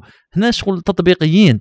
نطبقوا واش نعرفوا. الحوايج اللي نبداو بال basics ونجو طالعين. نجو من معاملة الجار الوالد الوالدين ونجو طالعين. إيه؟ صحيح. والله هذا الكلام صحيح. يعني في بعض المجتمعات كي تدخل فيها تلقى آه، روحها الدينية سارية في حياتهم اليومية في معاملاتهم. أنا دخلت عشت مع العائلات الماليزية دخلت فيهم يعني. شفت كيفاش يتعاملوا مع بعض. شفت مثلا مثلا إحنا عندنا في العالم العربي شوية علاقة الواحد كي يتزوج بنت آه، أهلها مثلا علاقة شوية ماشي ديك القرب هذاك اللي شغل نسيبهم يعني. كيفاش نقولوا إحنا الجزائر نسيبنا أو نسيبنا يعني مش ابننا يعني. ونفس الشيء بالنسبة للمرأة مثلا كيف تتعامل مع أهل زوجها باللي يعني شغل حماية بيت حماية. شغل واحد الحاجة هكذا لكن الماليزيين لا ابدا ما عندهمش هذا الشيء. يعني سبحان الله تلقاهم العائلات قراب من بعض بواحد الطريقة إنه زوج البنت كأنه ابنهم كأنهم تبناوه. بالفعل أنا شفت هذا في عائلات كثيرة جدا. آه بعدين آه ما يناقشوش مثل ما تفضلت في التفاصيل. يحبوا يتعلموا ها؟ يسألوا على الفقه ويسألوا على الحديث ويحبوا يحفظوا حريصين على القرآن. ومساكن غير تعلموا شوية قرآن يموتوا بالفرحة. يعني أنا نعرف دكتورة جزائرية الآن من آه من الجزائر تدرس القرآن في الجزائر ما شاء الله مرتلة. طبعا في الجزائر ما تقدرش المراه ترتل القرآن يعني. طبعا تعرفوا يعني ما تقدرش تخرج وترتل القرآن. ولكن في ماليزيا يجيبوا فيها تفتح في المجالس وتقري في ولادهم وتقري في زوجاتهم وتقري في, في كل مكان عندها طلبة. يعني ماليزيا تقريبا تعرفها كلها من كثرة مدرسه الناس القرآن الكريم. فيعني قالت لي مبجليني تبجيل من قالت لي لدرجة أنا مش حابة نصدق نفسي أني أنا وليت يعني هذا الشخص المقدس اللي عاملوني يعني. بالفعل هم يقدسوا الإنسان اللي عنده علم ويتعلموا من الناس ومتواضعين ويسمعوا لك وممكن هو يعرف أشياء يعرف يعرف خير منك. ولكن يقعد يسمع لك. نعطيك مثال. كنت نعمل مع رئيس جامعة ملايا آه، كان نص آه، نص ماليزي نص صيني. وكان رجل فعال. جامعة ملايا وصلت إلى أقل من 100 آه، عالميا يعني 80 تقريبا مرتبتها عالميا. نظن الآن راهي تدور في 80 88 فكان إحنا لازم علينا ننشره في ال ISI في المجلات العالمية المحكمة وإلا عقدك ما يتجددش. وهو كان صعب جدا يعني صعب صعب يعني. فأنا كنت شوية ما عنديش بزاف ملي تخرجت ومتحمسة شوية ونحكي معاه ونقول له باللي كاينة طرق أحسن من هذه اللي قاعدين تديروا فيها باش تخليو الناس ينشروا ما لازمش تحطوا عليهم ضغوطات بلي ندير لك العقد تاعك ننهي لك عقدك كلمت تكلمت يعني فترة بسيطة بكل ديمقراطية وأنا نتكلم. هو كان يسمع لي بواحد الأدب واحد الأدب ما تقدرش تتصور يعني. وما قاليش باللي هو يعرف هذاك الشيء وكل فات عليه شهور طويلة جدا جدا. أنا راجعته في مكتبه في الموضوع فقال لي دكتورة فضيلة I just want to share with وحبيت نناقش معاكي أنه أنا بالفعل الكلام اللي قلتيه كله أنا أخذته بعين الاعتبار مع العلم أنه كذا كذا كذا كلامك كله يعني ما عنده حتى كلامك كلامك جديد مش جديد عليا يعني ولكن قال هذه بواحد الأدب واحد الأدب. أنا ثم تعلمت أنه الإنسان كي يقعد في منصب كبير يكون عنده أدب وهذيك الناس تحترم الأدب تاعو ما تحترمش المنصب ولا هذيك العلامة اللي حطها قدامه.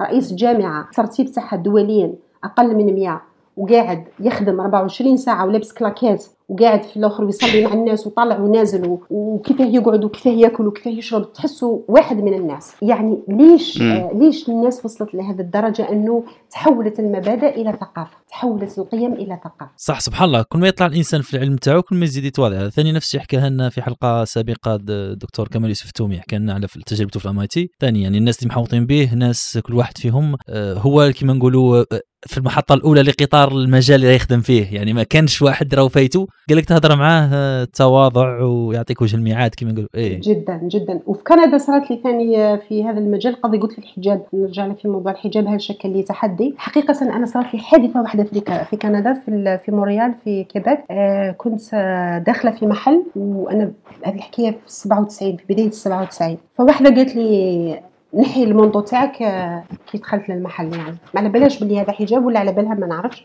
قالت لي نحي المونطو تاعك ودخلي. فأنا شوية يعني انزعجت صراحة وتعاملت مع الموقف بحكمة وقلت لها هذا ماشي مونطو هذا حجاب وشرحت لها؟ كنتش حابة تفهم. لكن هذه الحادثة الوحيدة اللي صارت لي في كندا اللي قعدت فيها 13 14 عام ورا بعض ما ما صارتليش حادثة؟ إنه بالعكس بالعكس في 2007 كنت أنا في الثلاثينات من عمري مستشار عند آه، نائب وزير الشؤون التربويه education في آه، في ال board of education تاع كندا. وكان أنا المحجبة الوحيدة في المؤسسة. هذا الشيء عطاني خصوصية كان يحترمني بشكل. صباح كي يجي للمكتب تاعو يفوت على الناس يسلم عليها ويقضي معايا. أنا 10 دقائق يوميا يحكي معايا. فأنا سألته قلت له مرة من المرات قلت له أنا عندي سؤال. دائما عندي سؤال. كان مسميني سؤال بكري. قلت له قلت له عندي سؤال. قال لي تفضلي. قلت له أنا كل يوم نشوفك تروح تهدر مع الناس تهدر مع الناس تهدر مع الناس تهدر. أما لو كنت تدير خدمتك. شوف العقلية تاعي أنا منين جاية واش راني نسقسي فيه إيه. قال لي آه، فضيلة قال لي آه، أنت عملي. قال لي لما أنت تكوني مليحة وتخدمي خدمتك مليحة وتحسي روحك مليحة وتحسي نفسك في مكانك وتحسي ما عندك حتى مشكلة أنا راني أديت العمل تاعي. تعرف هذا هذا القطعة من التاريخ؟ والله غيرت حياتي تماما كيفاش نتعامل مع الموظفين تاعي إلى الأبد. الاستثمار في الإنسان. إيه. بزاف. يعني وليت ابدا ابدا نشوف في كل موظف معايا خدم معايا سواء في الجامعة أو في إدارة ال OIC أو في المنتدى الآن نشوف فيهم كلهم بنفس النظرة اللي كان هذاك السيد يشوف معايا. كيفاش كان يشوف معايا؟ ديبيوتي. ما كانش إنسان عادي كان إنسان عنده مقام كبير. وربما في بعض البلدان ما تشوفوش أصلا ما يخرجش من المكتب تاعه. إحنا نشوف أنا عشت في بعض المجتمعات بدون تسمية لأن واحد عنده منصب أو عنده اسم كيجي خارج تسرى هليلة وكيجي داخل هليلة وما كانش ما بيناتهم حتى حاجة ما تشوف والو. تشوف غير الهليلة وطلع وخرج أو خرج وطلع والناس وراه تتبع فيه والناس خارجة وراه. ما كان والو كاين برك الفوضى كان الغبار فهمتني؟ كان الغبار. لكن كاين محتوى كاين ناس اللي عندها محتوى وهذاك المحتوى يخليها مثل ما تفضلت تتواضع. المهم الحجاب ما عمل لي حتى مشكلة الحمد لله رب العالمين من يوم ما أنا بديت بالحجاب حتى يا لا أستغفر الله نسيت حاجة مهمة. مره مرة كنت في الجزائر كان ثلج كان عندنا ثلج تعرفوا إحنا أنا من الصيف من العلمة وكان عندنا ثلج الله يبارك كبير يعني كان طبقات تاع ثلج بكري كان يصب الثلج بزاف ما باليش عليه صرا عندنا دوك جفاف المهم آه، رحت أنا بالحجاب رحت متأخرة يمكن ساعتين قبل ما آه، دقيقتين قبل ما يدق الجرس. وكان آه، واحد من من المراقبين ما يحبنيش على جال الحجاب. كان يحبني بزاف بزاف أنا تحجبت عاد ما يحبنيش. يعني مسكين يعني هكذا نحس مش فاهم برك بصح ما كنتش يعني مزعفان عليه ولا شيء. قال لي ما تدخليش. قال لي من نهار حطيتي هذه الحاجة على راسك ما تيش تحترمي الوقت. وأنا اعتذرت اعتذرت. اعتذرت قلت له أنا آسفة وغلطتي وكل شيء. خلاني في الثلج حتى نتجمدت يعني بالفعل بالفعل كان ممكن يدخل السجن يعني. كان ممكن يدخل السجن لو كان جا في بلد واحد آخر. وأنا قاعدة برا قدام الباب مؤدبة ونسمع فيه ونستنى. خلاني ساعات وأنا نستنى. أنا مش من النوع اللي يقولوا لي روحي تروحي روحي تروحي. جيت نقرا ما نرجعش أنا. قعدت ساعات نستنى برا والثلج وما كانش عندي آه، قفازات ولا شيء يعني لابسه عادي. إحنا في الجزائر حتى ما كناش نلبسوا لباس خاص بالثلج كنا. نلبسوا مليح وخلاص. فهذه كانت ذكرى كمان عندها علاقه بالحجاب لكن عاده عادة الحمد لله لقيت باللي الوحدة هي طريقتها كيف تتعامل مع الناس هي كيفاش تكون شخصيتها هي كيفاش تكون تقدم الخطوات إلى الأداء الأمام أنها تفرض وجودها أو فكرتها. ما نظنش يعني أنه الحجاب يكون عائق. آه، يحكيوا بعض السيدات والبنات إنه عندهم يعني مشاكل مع الحجاب خاصة في أوروبا ولذلك إحنا عقدنا هذه المرة درنا إحنا المسؤولين أيضا على الإسلاموفوبيا واكتشفنا أن الشباب هم أكثر ناس عرضة للإسلاموفوبيا. وفي آه، أربعة وخمسة من شهر ثمانية درنا global action youth global action اللي هو الشباب يدعو إلى إلى موقف عالمي موحد ضد الإسلاموفوبيا. والحمد لله نجح نجاح يعني كبير جدا لأنه شاركت معنا مؤسسات دولية كل المؤسسات الدولية المهتمة بالموضوع. كثير من مؤسسات من أوروبا وأمريكا وقالوا إنهم هم حطوا يدهم في يدنا من أجل أن تكون عندنا كلمة واحدة ضد الإسلاموفوبيا خاصة الشباب. وخرجنا يعني declaration خرجنا يعني مجموعة من التوصيات والحمد لله إن شاء الله تؤخذ بعين الاعتبار. فالبنات في هذا البرنامج آه، تكلموا إنه كثير من المحجبات يعني ما عندهمش فرصة الوظيفة وما عندهمش فرصة أخذ كثير من المجالات بسبب الحجاب. يعني هذا الموضوع موثق يعني موجودة حتى أعداد كبيرة في آه، في آه، تقرير اللي قامت به منظمة التحمل الإسلامي. إحنا عند عندنا تقرير يصدر سنويا. كنت أنا مسؤولة عليه الحقيقة لما كنت في المنظمة. موجود على موقع المنظمة في أعداد في أعداد وكثير من المحجبات يتعرضوا لل يعني للتجاهل يتعرضوا يفقدوا حتى وظيفتهم بسبب الحجاب. وعباك دكتور واش الحاجة اللي ثاني كما نقولوا هنا مضحكة المبكية ولا كي يسموها أو ironique إنه معظم حتى هذو اللي يحاربوا النساء على الحجاب تاعهم عادة رجال ثاني. حتى في الغرب لو تشوفي مثال حتى في فرنسا اللي كما نقولوا هنا بالدرجة تاعنا اللي مديرونجيهم الحجاب هم الرجاله مش حتى النساء. يعني تلقى حتى النساء الغربيات اللي هي بالك قناعتها الشخصية ضد الحجاب ما تامنش به وكاع ولكنها تحترم كما نقولوا هنا النساء الأخرين في حرية الاختيار تاعها. لأن معظم حتى في الغرب تلقايها بالك الحاجة هذه نابعة من كما يقولوا كما يقولوا هما misogyny ماهيش حتى حاجة خاضعة لمنطق والله كما يقولوا هما ال- العلمانية والله. يعني لو تشوفيها في مصدرها المشكل نابع من أنه هذاك الراجل عنده عقدة تج- تجاه النساء مش والحجاب كما نقولوا easy target لأنه يروحوا للنساء باش يحقروهم يعني حتى النساء اللي يتعرضوا عادة إسلاموفوبيا هنا في الغرب عادة تكون امراه وحدها ويحقرها ثاني تلاحظيها ثاني في أنه الرجاله في رواحهم كبار يعودوا رجاله كبار. منهم جيل قديم منغلق الشباب هنا حتى في أوروبا ولا متفتحين من هذه الناحية إيه. صحيح صحيح وهذه ملاحظة قيمة جدا طبعا لأنه بالفعل اللي صرا إنه إحنا لاحظت من التقارير اللي قريتها على الإسلاموفوبيا إنه فئه كبيرة جدا يكونوا كبار يعني من من ال- اليمين المتطرف اللي هم حاملين أفكار يعني مثل ما قلنا عليها متحجرة آه، قديمة جدا اللي هي ربما حتى فيها بعض الأفكار الصليبية البقايا تاعها موجودة في في ال- في الفكر نتاعهم على على المتدينين وعلى المسلمين وعلى ال Mohammedans مثل ما يقولوها هما. وقاعد قاعدة موجودة في في ال- مترسبه في الذاكرة. وبعدين يمارسوها في السياسة ويمارسوها في المجتمع ويمارسوها ضد ال- المتحجبات. آه لكن آه لكن الشباب بصفة عامة إحنا لماذا قلنا youth global action كونترينج اسلاموفوبيا يعني موقف الشباب ولا آه، باش الشباب يتحركوا باش يديروا موقف الإسلاموفوبيا لأنه إحنا لاحظنا بالفعل إن الشباب عنده هذيك المرونة وعنده هذاك التفتح وعنده القابلية إنه يقضي على هذه المشكلة للأبد لأنها قاعدة آه، تتداول في القرارات آه، تاع الأممية من الستينات وتزيد تصعد كأنه إحنا قد ما نزيدوا في القرارات قد ما القضية تتصعد قد ما نزيدوا نحاول نحلوها تشريعيا ومن ناحية البوليسي قد ما تزيد نشوف إنه تتفاقم. فإحنا مشينا الآن في اتجاه واحد تماما هو قضية الوعي والثقافة آه، قضية إنه منتديات الشباب قضية ال ال ال الوسائل التواصل الاجتماعي كيفاش راهي تلعب في دور باش إنها تنشر الفكرة الحقيقية عن المحجبات عن الحجاب وشنو هو هذا الحجاب؟ فلقينا إنه للأسف لهنا نرجع للموضوع التجاري والموضوع القيمي في الحجاب. آه، طبعا الغربيين حكاو هذا الكلام ما حكيتوش أنا. قال لك إنه إحنا آه، في محجبات تحكي لي أنه الحجاب هذا جزء من ديني وهذا الحجاب هو جزء من قيمتي وجزء من يعني آه، نمط حياتي واختياراتي وأني أنا حبيت الحجاب يكون عنواني وكذا. لكن آه، لما نشوفوكم في ال social media في كثير بنات يتاجروا بالحجاب.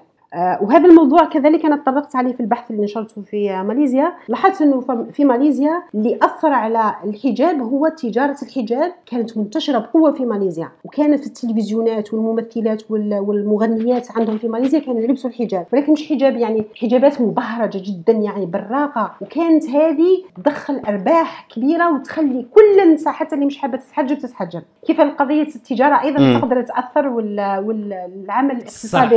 يأثر على الحجاب وحنا الآن عندنا معاناة في ال social media ولا في وسائل التواصل الاجتماعي إنه كثير من المحجبات يعني ولات عروض عروض ليست أكثر يعني ما عندهاش علاقة بالحجاب إنه فقط ربما بعض البنات يلبسوا الحجاب لأنه الأجمل. مثلا الآن صار الحجاب هو الأجمل صار هو الموضة هو ال هو ال هو اللي يعني يبين البنت خاصة لو عايشة في مجتمعات غربية هي اللي تبان مميزة لأنها لابسة الحجاب. في بعض المجتمعات اللي هي ماهيش تمارس عليها في الإسلاموفوبيا طبعا البنات اللي لابسين الحجاب visible آه، يعني ظاهرات جدا وهم هذه طبعا بشهاداتهم هم يعني هم مانيش نجيب هذا الكلام حتى من عندي أنا. لأن يعني ساعات ندرس في الظواهر ونحط في ملاحظات على أساس آه، في المستقبل إن شاء الله نتناولها في البحث. لكن في عوامل كثيرة دخلت في موضوع الحجاب غير غير موضوع القيمة وغير موضوع إنه حشمة وسترة. والشيخ الغزالي الله يرحمه بكري كان يقول لنا كلام جميل جدا في هذا الموضوع. اللي حقيقه أنا أثر فيا جدا وخلى نظرتي للحجاب تكون غير يعني مش ما كانش نظرتي إنه كاع الناس لازم تلبس يونيفورم واحد وكاع الناس تلبس كيما بعضها وكاع الناس تشبه في بعضها لا ما كانتش هكذاك ابدا. الشيخ الغزالي الله يرحمه قال كلام قال الفلاحه المصرية الفلاحه المصرية محتشمة؟ محتشمة ولا مش محتشمة؟ كيف لابسة الفلاحه المصرية؟ لابسة زيكم؟ البنات كان يشوف معنا في الجامعة لا مش لابسة زيكم. كانت معرية نص درعها وفي الحقل ومطلعة شوية الآخر تاعها مسكينة وتفلح. وشعرها يعني شوية منه باين بصح كانت تخدم كانت لباس تاع خدمة فهمتني؟ فالشيخ الغزالي كان يقول إنه ما تديروش الحجاب uniform ما تهضروش على الحجاب على أساس إنه كان بانت شعرها يعني تولي موضوع القضايا. القضية أكبر من ذلك بكثير يعني. القضية أنه فيه بعض الناس تلبس الحجاب وهذاك الحجاب من كثرة ما براق ومن كثرة ما fancy ومن كثرة ما هو يثير الانتباه أكثر. وفي ناس لابسين حاجات ملابس عادية جدا يعني بسيطة كاجوال يعني عادي ويبانوا محتشمات و ويعني مساكن كيما تقول ساترين على روحهم يعني. فهمت عليا؟ فهذه الموضوعات لازم تكون واضحة ولازم الناس تعي هذا الموضوع. نقعدوش نحكموا على هذه متحجبه مليح وهذه مش متحجبه مليح وهذه. في بعض البنات مش متحجبات إحنا درست معنا في الجامعة الإسلامية تخيل؟ درست معنا بنت كانت مش محجبة. وكانوا الناس يهجموا عليها. كانت محتشمة جدا جدا محتشمة. مغطية رقبتها شعرها مغطي يديها حتى يديها مغطيين يعني فقط منطقة العنق ما كانش مغطية. فكانوا يهجموا عليها البنات وما يهضروش معاها وكانت مشكل كبير يعني. حتى بعدين تركت تخيل يعني.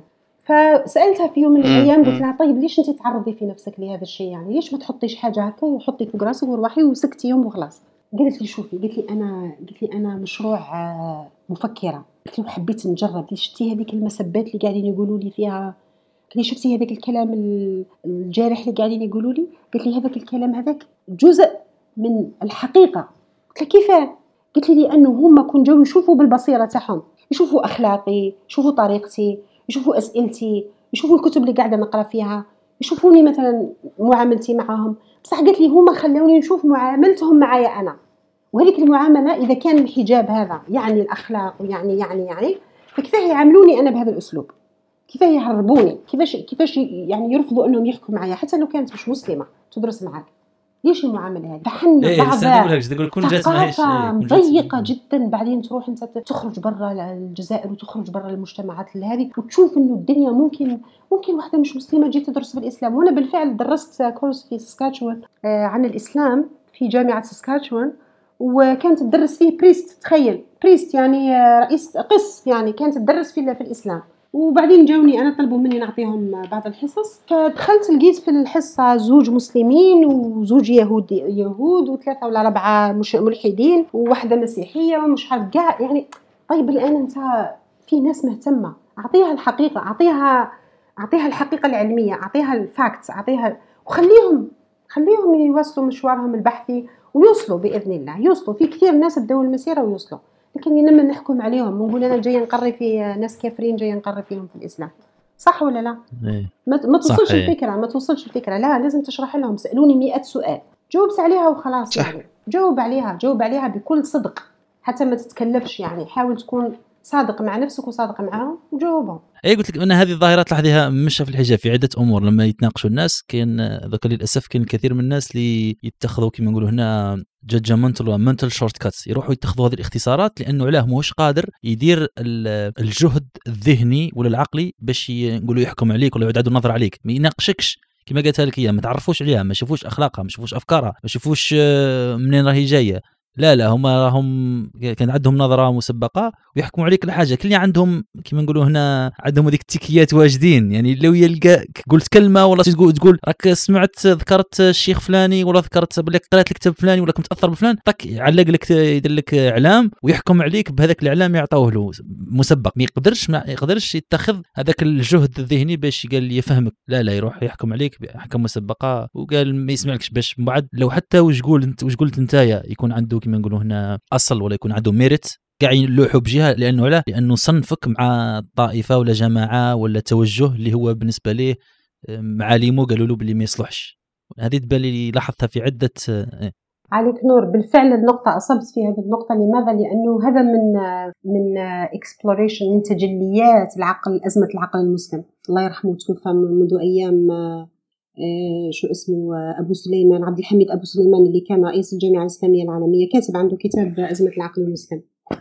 هذا طبعا في أزمة العقل آه، العربي تاع الجابري ولكن أنا نفضل نحكي على أزمة العقل المسلم تاع أبو سليمان لأنه أبو سليمان حكى عليها بواحد ال- المعاناة اللي إحنا مثل ما تفضلت الآن. كي كي تهدر مع الناس تقدر بسهولة يعني مثل توصل إلى كمية الشوائب والأمراض ال- النفسية والفكرية والعقلية اللي موجودة عند عند مجتمعاتنا. وهذا الكلام أيضا تكلم عليه تكلم عليها ملك بن نبي رحمه الله في مشكلة الأفكار في العالم الإسلامي. إيه، تلقى أنه عندنا نقزموا الأمور نشوفوا في الأمور بواحد المنظار صغير هكذا ونعموا بزاف. شفت الناس كيفاش كما قلت أنت في بداية ال- في بداية حديثنا قلت لي في ناس تعمم. تعمم هذيك لأنه هو عنده اللوجيك تاعو عنده المنطق تاعو غلط أصلا هو شايف الأمور مقلوبة. هو مسكين ناس ملاح هذاك على فكرة اللي قاعد يعمم يقول لك الناس كل ماشي ناس ملاح. الناس الكل كذا هو هذاك هو هذاك اللي- هذاك يوصل له مسكين هذاك الأفق تاعو الله غالب ما كانش. ما تناقشوش أصلا لأنك تناقشوا لك إيه، تخفر صح. الريح يعني ما كان والو. إيه إيه. لأنه لأنه ساعات إحنا ندخلوا في جدال مع ناس تدخل مع جدال. صح كي تعرف باللي ناس تعاني من أزمات فكرية وتعاني من عدم الفهم وتعاني من آه، أفق ضيق جدا. فكرتك ما تفوتش. كأنك تدخل في الإبرة في سم الخياط في الجمل في سم الخياط. ما تدخلش الفكرة تاعك ما تفوتش ما عندهاش مكان. فانا نتمنى نتمنى أشوف هذا الشيء عانينا منه إحنا.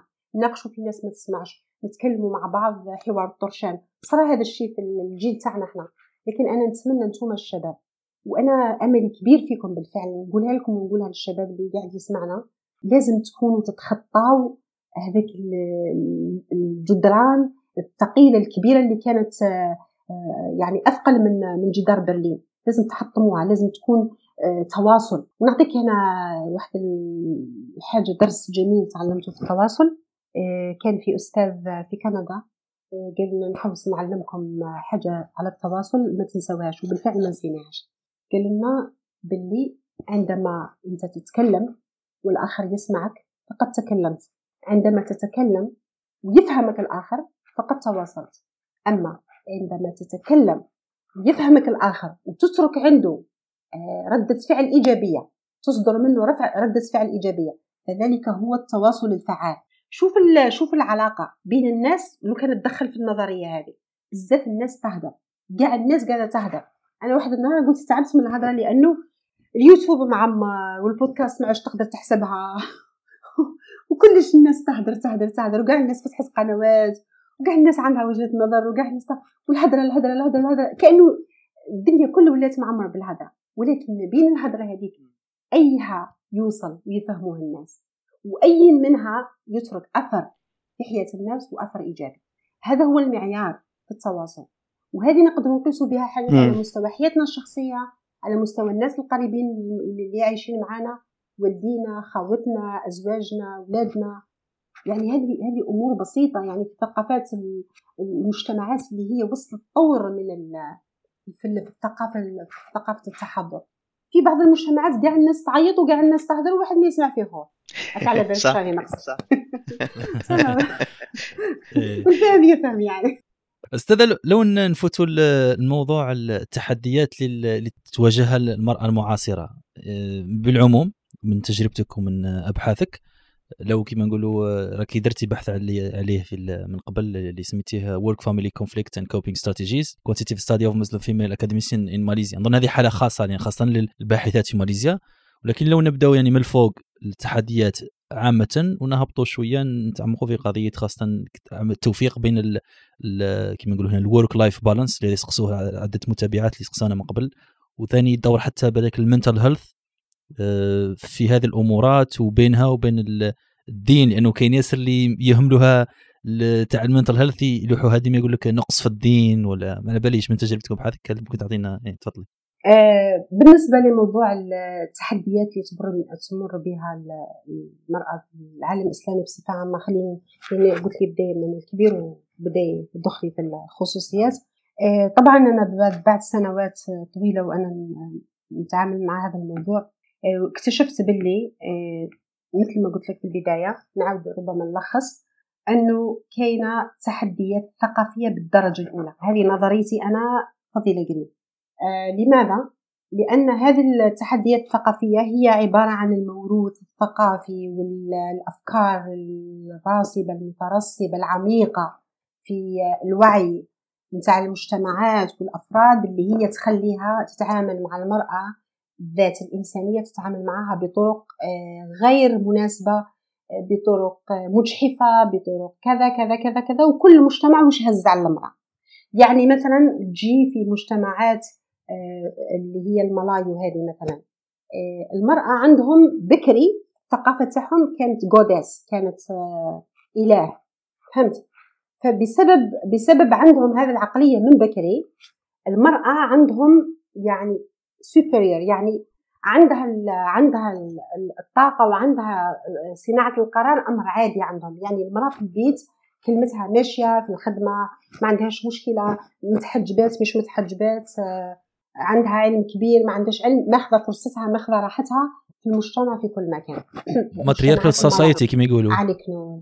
هذه آه، مجتمعات يعني اعطت حق المرأة بسبب ورغم ذلك مش راضيين هم لأنهم مازال يعني تخيل وين كانوا بكري راسهم يفكر مازالهم حبوا أكثر يعني. بس كي تجي تقارن مثلا هذا هذه العقلية مثلا مع مجتمعات اللي يعني المرأة بكري عندهم في موروث ثقافي خاصة في الأدبيات الإسلامية للأسف الشديد منها يعني لازم تنظف آه لازم قراءة إعادة قراءة التراث آه إعادة كتابة التاريخ في هذا المجال. يعني ما ركزناش على نماذج النساء الناجحات والعالمات واللي كانوا يجلسوا في كراسي التعليم في دمشق وفي بلاد الشام وفي فلسطين وفي في كبار المساجد وفي القدس وكانوا يجلسوا هما يعطيوا الإجازة لكبار العلماء وكانوا هما المصداقية والمرجعية. ما يهضروش على هذا النماذج ولكن فقط يهضروا على قصص الجواري وقصص السلاطين والجواري والسلاطين. وتبقى دائما المرأة تدور في واحد الفلك هكذا باللي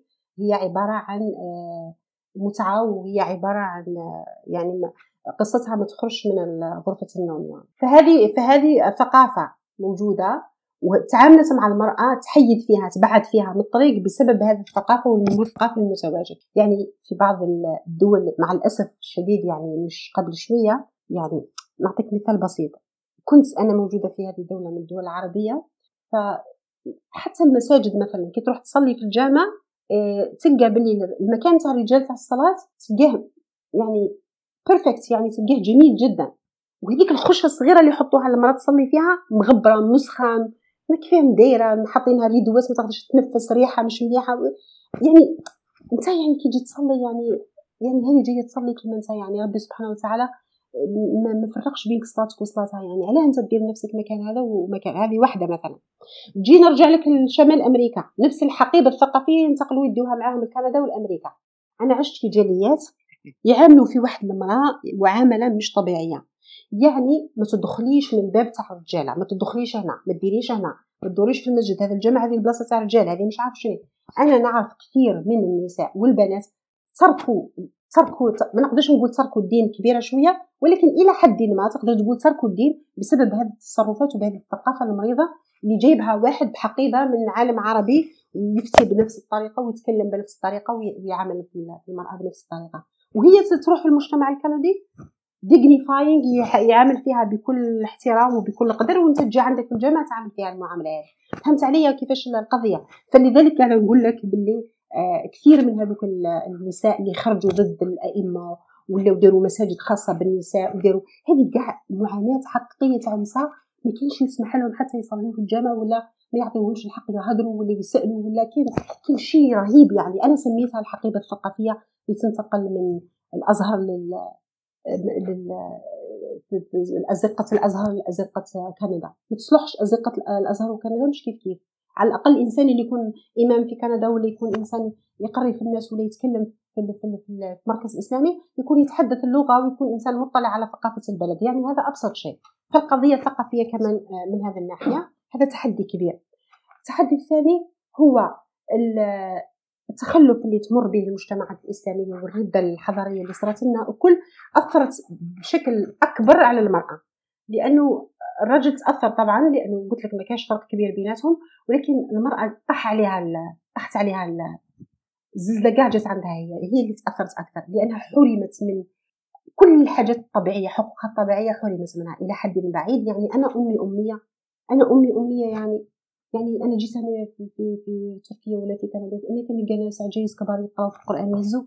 حنا ولدينا مساكن آه كانوا أميات ما خلاوهمش يقراو. بعدها يعني اجيال باش بدات البنات يرجعوا للمدارس ويقراو عادي. وتقوليش بلي في عهد عبد الحميد بن باديس رحمه الله كان يقري في البنات؟ ولكن هذو كانوا ربع بنات ولا خمسة في أمة الملايين يعني شحال اللي ما كانوش يقراو؟ فهمتني؟ أنا نقرأ الموضوع بصفة شمولية ما نقراش ما نقراش الصورة اللي قدامي فهمتني؟ فكانت كاينة اشكاليه ثقافية كبيرة وكانت إشكالية التخلف والاستعمار اللي مرينا به ثاني أثرت علينا بالبزاف. آه، في الجزائر مثلا يعني آه، حشت مسكينة المرأة دارت فيها حالة. مع إنه سبحان الله المرأة الجزائرية شوفها عندنا إشكالية في الإمكانيات عندنا إشكالية في ما كانش الدعم كثير وما كانش كذا لكن تلقاها آه، ترفع راس بلادها في كل محفل والله. أنا تلقيت مع جزائريات يشرفوا في كل مكان في الجامعات في المحافل الدولية في الأمم المتحدة في كل مكان. تلقيت معاهم يعني نساء رائعات يعني بالفعل بالفعل يعني فخورة بهم كجزائريات. فهذا العامل مهم.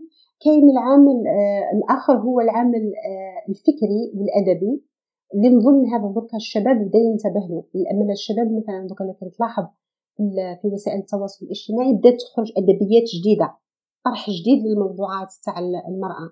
كأنه مش موجودة هذه القضية مش موجودة هذه المشكلة. فهمتني؟ يعني مثلا يعني تجاوزوا تجاوزوا المشكلة. حبيت نقول هكذا. حبيت نقول تجاوزوا المشكلة. يعني ما قعدناش نهضروا نفتيو في قضايا اللي بث فيها بث فيها الزمن. ما نقولش بث فيها الإسلام. يعني ما نهضرش في قضايا اللي من حق المرأة أن آه، تختار زوجها وتختار يعني هذا الكلام كله معلوم من الضرورة. يعني مش قاعدين نتناقشوا فيه قاعدين نقرروا عليه. يعني لازم نحكيو على مشكلاتنا ونحلوها. فهمتني؟ وراهي المشكلات نتاعنا. مازالوا كاين عندنا عندنا نساء مظلومات مثلا تشريعات الأسرة في الجزائر مع إنه القانون مشرع عاطي الحق للمرأة إنها تختار زوجها وان زوجها ما يقدرش يتعسف في النفقة وكذا. روح شوف المحاكم وقف نهار في المحاكم في الجزائر. وعندي أخوات آه، قاضيات وصحيب صديقات يخدموا في سلك القضاء وفي المحاميات وكذا. قال لك مهضومات مهضومات. تجيب الاولاد وما عندهاش نفقة وما عندهاش خدمة وحبسوها ولا ولدها من قراية ما تقدرش تقرأ ومسكينة ما تقدرش تخدم أي خدمة لأنه أهلها يرفضوا أنها تخرج تخدم في بلدية ولا تسيق ولا حاجة هذه طايحة في الجزائر وهي عايشة بالجوع. وش دير يعني المرأة هذه؟ وش دير وما تديش النفقة ويكسر لها في الشرع ومش عارف فكاينة systematic كاينة قضايا يعني كيفاش نقولوا؟ ميكانيزمات تنفيذ المشاءات التشريعات مش موجودة. يعني كي نقول لك الجزائر فيها تشريعات إيه نعم فيها تشريعات. لكن ميكانيزمات المتابعة ناقصة بالبزاف. ناقصة. يعني ديل ناقصة بالبزاف. وهذا يوقع ظلم عظيم على النساء. فهمتني؟ ظلم ليه كاينة قضايا في أوروبا راح تبعيد فيها. مثلا قضية العامله الأم.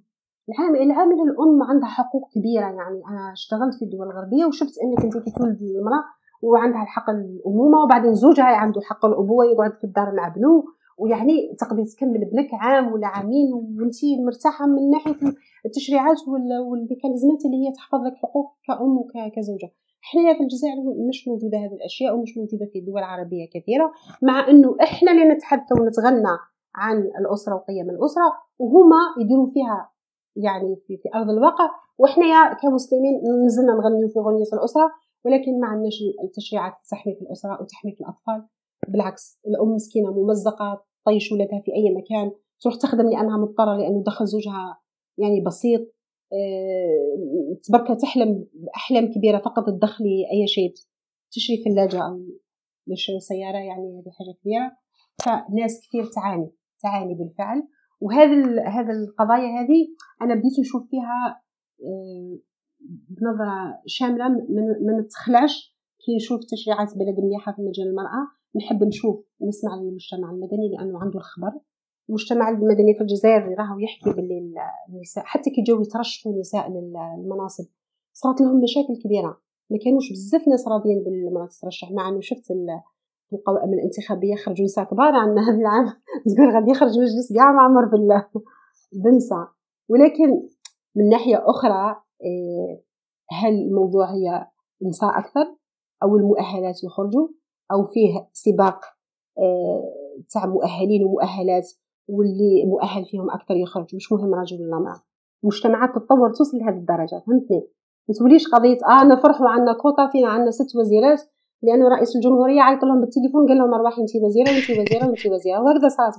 عليك نور أستاذة. في, في هذا الموضوع أنا نظن باللي النظرة كما كنت تقولي هي شمولية. يعني ما تقدرش تقولي باللي المرأة ندير مثلا كوطة ولا ندير قانون ونقول لها باللي اروحي تخدمي زيادة ولا نحقق لها حصة. وفي حين نعطيك مثال أنه لما دير مثلا لما نحكي على النواب ولا نحكي على المرأة نقول لها اروحي راني فاتح لك مثلا باب معين في الشغل. ومن بعد لما تتواجه الواقع الأسري اللي هي مثلا كما كنت تحكي على الولادة ولا تحكي على أنها مثلا محتاجة وقت عائلي ولا مثلا محتاجة وقت نفسي ولا لا أدري. القانون ما, ما يكونش متلائم مع هذا الخصوصيات اللي هي ولا هذه الوقائع يعني عائلية ولا اجتماعية ولا أسرية. وفي نفس الوقت أنت مثلا تقول له كما نقول له سيد هذاك مريض هو مريض بالديابات يقول له ها بصح عطيتك الحلوى بصح ما هي ما توافقش معاه هو واش لازمه؟ اللي لازمه هو أنك تعطي له مثلا حاجة اللي ما فيهاش سكر. كيف كيف؟ المرة لما تفتح لها باب وفي نفس الوقت كاين حوايج تمنعها من أنه هذاك الباب تدخله وفي آخر المطاف ما درناش لأنه الحل شمولي هو انك تفتح لها الباب مثلا من ناحية التعلم ومن ناحية الشغل. ولكن أيضا لما يكونوا جو القوانين يكونوا متوافقين مع الواقع الأسري تاع المرأة اللي هو يختلف من بلد لبلد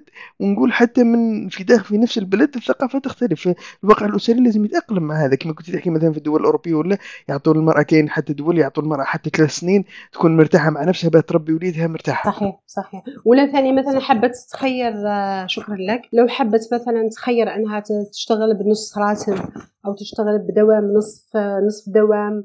مثلا هنا في تركيا عندهم إنه الأمهات يخرجوا مثلا وقت مبكر جدا.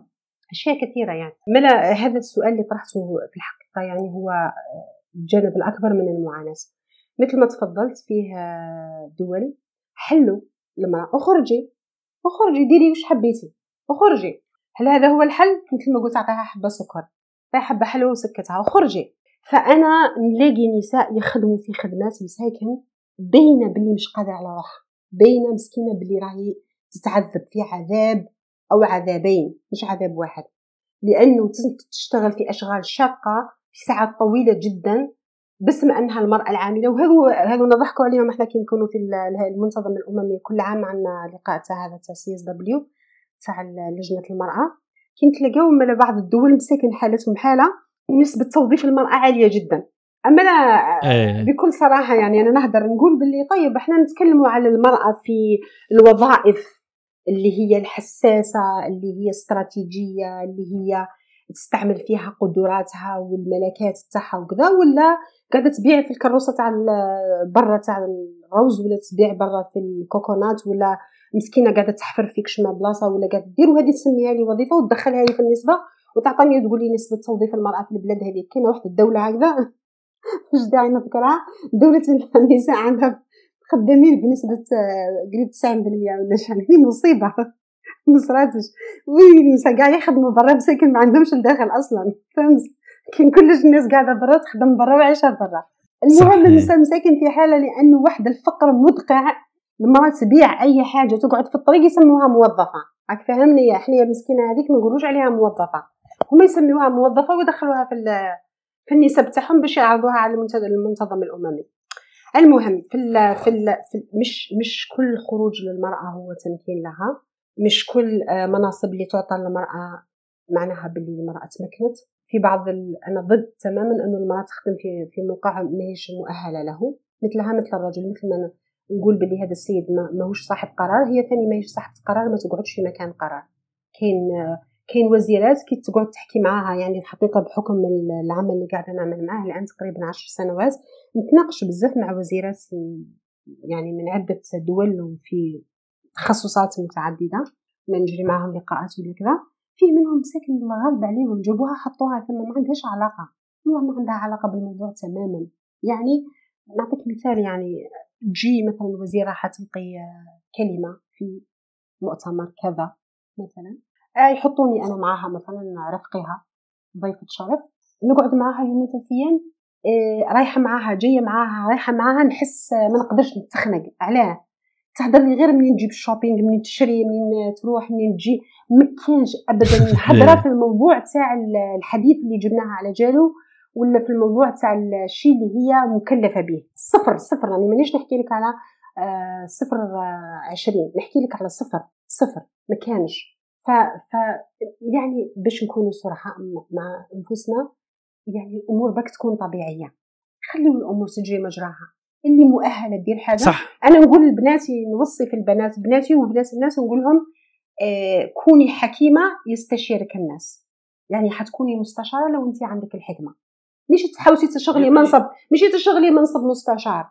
لانك انت حبيتي تترقاي تولي مستشار. لا. الناس راح يستشيروك كي يكتشفوا باللي انت عندك الحكمة وعندك الرأي الصائب وعندك ال strategic thinking وعندك الناس يجيو لعندك يشاوروك. الناس يجيو لعندك يطلبوا منك حاجة كي تكون عندك. ولكن ماشي تروح تروح تجي هذيك تجي هذيك الحاجة عندك لأنك انت حبيتيها أو لأنها برستيج أو لأنها شيء من هذا.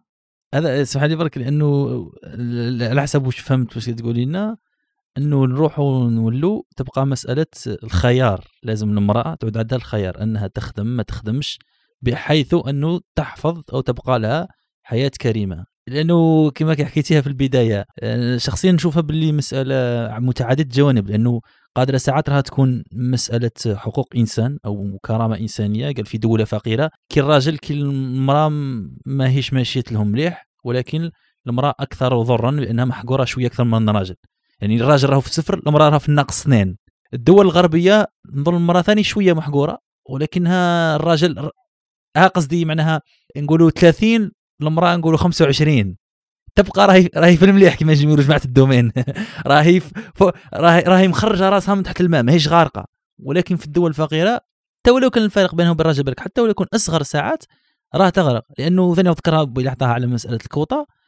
كاين كما نقولوا هنا debate كبير في الدول الغربية قضية مسألة هذا يسموهم ال positive شو يسموها ال discrimination هذه ولا ال affirmative action تقدر تشوفها من منظورين تقدر تشوفها من منظور إيجابي قال لي ودي شوف كان العباد هذون تعرضوا ل systemic oppression ولا systemic كما نقولوا هنا هذه ال alienation النساء أو كما نقولوا هنا السود ولا هذوك ال minorities لمدة سنين. لما تنح هذيك القوانين اللي كانت جائرة هذا غير كافي لأنه راك كلي راك سباق بدينا السباق. حبيبنا الرجل الأبيض عنده مشى 2000 كيلومتر 2000 متر مشى وبعد تقول للرجل الأسود ولا المرأة أبدأ درك راك حرك مانيش شادك أبدأ أجري. ما يديكش الحق. الآخر راه سبقوا. بدا بمراحل لأنه هذاك راه ماهيش مسألة برك اعطي له بالك تعليم مجاني راه مسألة الجو اللي كبر فيه هذاك الطفل. مش نفس الجو اللي يكبر فيه قال المثال لو نقارنوا في المجتمعات الغربية الطفل اللي يعيش في نقولوا عائلة متوسطة الدخل ووالديه قاريين وعنده أم وأب وعنده عائلة ما فيهاش منحرفين. مش كيف كيف ما الطفل المسكين اللي ما يعرفش بيو اللي عايش مع أم عازبة والفقر عايش في الجيتو مش كيف كيف كيف. حتى ولو وفرت لهم نفس الأجواء في المدرسة. مش راح نقول نفس النتيجة لأنه هذاك راه مربوط بهذوك ال shackles كما يقولوا شادين له وثاني تشوفها منظور أن الكوطه تعطيه كما نقولوا هنا تطباعة شوية. ونشوفوا الجانب السلبي لهذيك الكوطة والله ساعات ياثر على أنه بعض الناس يكون ما عندوش المستوى اللازم باش يكون في التحدي هذاك. دخلوا منها نقولوا تدخلوا نقولوا مدرسة مثال مدرسة نقولوا جامعة كبيرة. قال المعدل مش عارف نقولوا مثال 15 باش تدخلها نقولوا هنا ال minorities عندهم 13 يدخلوا. لو يدخلوا ما عندهم المستوى الكافي. نتبان لي هنا لازم صناع القرار ولا المفكرين الاستراتيجيين كما كما حالتك أستاذة ولا اللي هما يفكروا في حلول لأنه كيفاش نتغلبوا على هذا المشاكل تاع التمييز باش نخلوا كاع الناس يعود عندهم فرصة وفي النهاية كما قلت لك يعود عنده الشويس يعود المرأة تخدم ما تخدمش يعود الشويس تاعها مش انها ظروف الحياة ولا إيه. صحيح. تعرف أنت أثرت قضية مهمة جدا وهي قضية أنه بعض الحقوق أصبحت بديهيات في بعض المجتمعات يعني ما يهدروش عليها. دوك نعطيك واحد الزوج أمثلة فقط غادي توضح الصورة تماما للمستمعين وهي مثلا كي نروحو حنا على مستوى الاجتماعات الجانبية مثلا في المنتظم الأممي واش تلقى العناوين تاع ال تاع ال sessions تاع يعني الجلسات كلها تحاول تعالج القضايا والمشكلات عشرات الآلاف من ال sessions من الجلسات. تلقى مثلا session آه، يتكلم على sanitary تعقيم تاع النساء مثلا في منطقة معينة يعطيوك حتى مش حتى دولة في في بلاصة في دولة. حاجة يعني رهيبة إنه النساء يتعرضوا إلى إشكالية إنه ما عندهمش نظافة ويصابوا بأمراض خطيرة ويموتوا بها لأنه تعقيم. حتى كي تولد تموت من الولادة بسبب التعقيم وحاجة كذا. يعني راك تعرف باللي كاينة نساء بالمئات تموت بهذا الطريقة هذه. تخيل موجودين في العالم في نفس الوقت اللي النساء مثلا في شمال أمريكا ولا في أوروبا ولا في هذا ما يسمعوش بهذه القضايا ما يسمعوش بها ما تخيلوهاش في الخيال تاعهم ما يشوفوهاش. هذه واحدة أه تلقى مثلا آه، قضية إنه أه آه، جلسة واحدة أخرى تلقيها مثلا على زواج الطفلات أو البنات آه، القصيرات مثلا هذا الموضوع هذا. كي تجي تبحث على وراء الموضوع هذا تلقى باللي كاينة شعوب بأكملها البنات يتحرموا من حق التعليم وكذا ويروحوا يديروا كذا يروحوا مساكن حياتهم راحت خلاص هذاك هي وبدات الحياة. العائلة هي طفلة وتبدا طفلة. دير تجيب أطفال وهي طفلة. تجيني مثلا دركا تهضر لي على جلسات واحدة أخرى تهضر على women in decision making okay بدا هنا في الخيال بدينا ندخلوا في الخيال. آه ومن في علاه في الدولة الفلانية ما كان حتى وزيرة في حكومة. وفي الدولة الفلانية فيها كذا بالكوطة أو شو الكوطة أحسن مش كوطة ويختلفوا فيها عمرنا ما لقينا حل. قاعدة مطروح القضية للنقاش إلى الأبد ما عندناش مشكلة لأنه اللي قال الكوطة مليحة عنده اسبابه واللي قال الكوطة مش مليحة عنده أسباب. ولكن المرأة العادية المرأة العادية في المجتمع حل مشاكلها إنه يكون عندها خيارات تكون مختارة. مش تخرج تخدم بالسيف خاطرش ما عندهاش حل أو إنها ما تخدمش لأنه هي حابة تخدم والمجتمع تاعها ما يخليهاش تخدم. مش هي آه، قادرة تدير حاجات كبيرة وهي المجتمع تاعها كما قلت مدير لها مشكلها مش مخليها تتحرك آه، من بلاصتها مش آه، ما عندهاش الأمن حتى الأمن ابسط شيء هو الأمن على حياتها وعلى اولادها وعلى عائلتها عايشة في النساء مثلا في مناطق النزاع اللي هم بالملايين. ماناش نهضروا على آلاف نهضروا بالملايين كي نهضروا على الروهينجا ولا النساء اللي في الحدود نتاع العراق ونتاع سوريا ونتاع باكستان في كل مكان في العالم يعني ملايين النساء مساكن عايشين حياة والاغتصاب والمشاكل اللي عايشينها حاجات فوق العادي فوق العادي يعني. وهذا يدخلني في موضوع إنه المرأة كي تكون مختارة كاين بزاف نساء دركا في العالم الغربي اللي هما راهم درجة بعيدة وصلنا كما قلت 30 200 سنة. فكروا باللي أنا عائلتي أهم. أنا مش حابة نخدم دوكا. أنا حابة نقعد مع ولادي مثلا. أنا حبيت ندير parenting حبيت ندير الوالديه تاعي و enjoy my life حبيت نتمتع بالوالديه تاعي. هل النساء في العالم تاعنا حنا عندهم هذا الحق؟ لا ما عندهمش. وكان تحبس ما تخدمش خمس سنين يشوفوا لك مع ال CV تاعك يقول لك واش كنتي ديري في الخمس سنين هذيك؟ معناها زعقوك من الخدمة. ما لقيتش الخدمه يمشي ما الخدمة. تقريبا. هذه هي المعادلة. فهمتني. ولكن ولكن ولكن رغم ذلك أنا ما كنتش نخاف من هذه المعادلات. أنا خذيت وقت طويل جدا وقعدت مع ولادي وتمتعت بهم حتى آخر واحد راح للمدرسة باش عاد خرجت ورحت درت الدكتوراه تاعي. علاه؟ لأني نتحرى من فكرة إنه الناس تقول لي وين كنتي. كي قالوا لي وين كنتي؟ قلت لهم كنت نربي في ولادي. بكل بساطة. كنت نربي في ولادي وما كنتش مستعدة نخرج في هذاك الوقت كنت نخرج معاهم نروح معاهم مدارس ساعة ساعة ندير لهم هوم سكولينغ نروح معاهم ندير معاهم ولكن مشغولة بنسبة 80% 90% بأولادي. وعادي واش نقصت مني يعني بعدين؟ بعدين رحت كملت قرايتي وكملت خدمت في حاجات كثيرة ودرت حاجات كثيرة لأنه كان عندي الخيار فهمت؟ ولكن أنا البنات كيقولوا لي الآن أنا نتكلم على الشباب بنات بزاف يقولوا لي أستاذة أروحي أنصحينا وقولي لنا انت كيفاش قدرتي تحبسي وديري آه، ولادك وقرايتك وديري التوازن بين ولادك وقرايتك. نقول لهم شوفوا المعادلة هذه ما تقراوهاش بالطريقة هذه. هي اولا النجاح هو حاجة نسبية. اللي يقدر يكون نجاح في حياتي أنا قد يكون هو مصيبة في حياتك أنت. ويقدر يكون مشكلة في حياة واحدة أخرى. كل واحدة عندها معادلة خاصة فيها.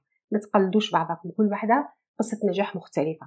رقم واحد. رقم اثنين كاين عناصر أخرى اللي تساعد الوحدة على النجاح. وين كنتي مع من هل كان عندك الدعم؟ يعني أنا مثلا أهدي نجاحي كله قصة نجاحي كله إذا كنت ناجحة. إلى زوجي.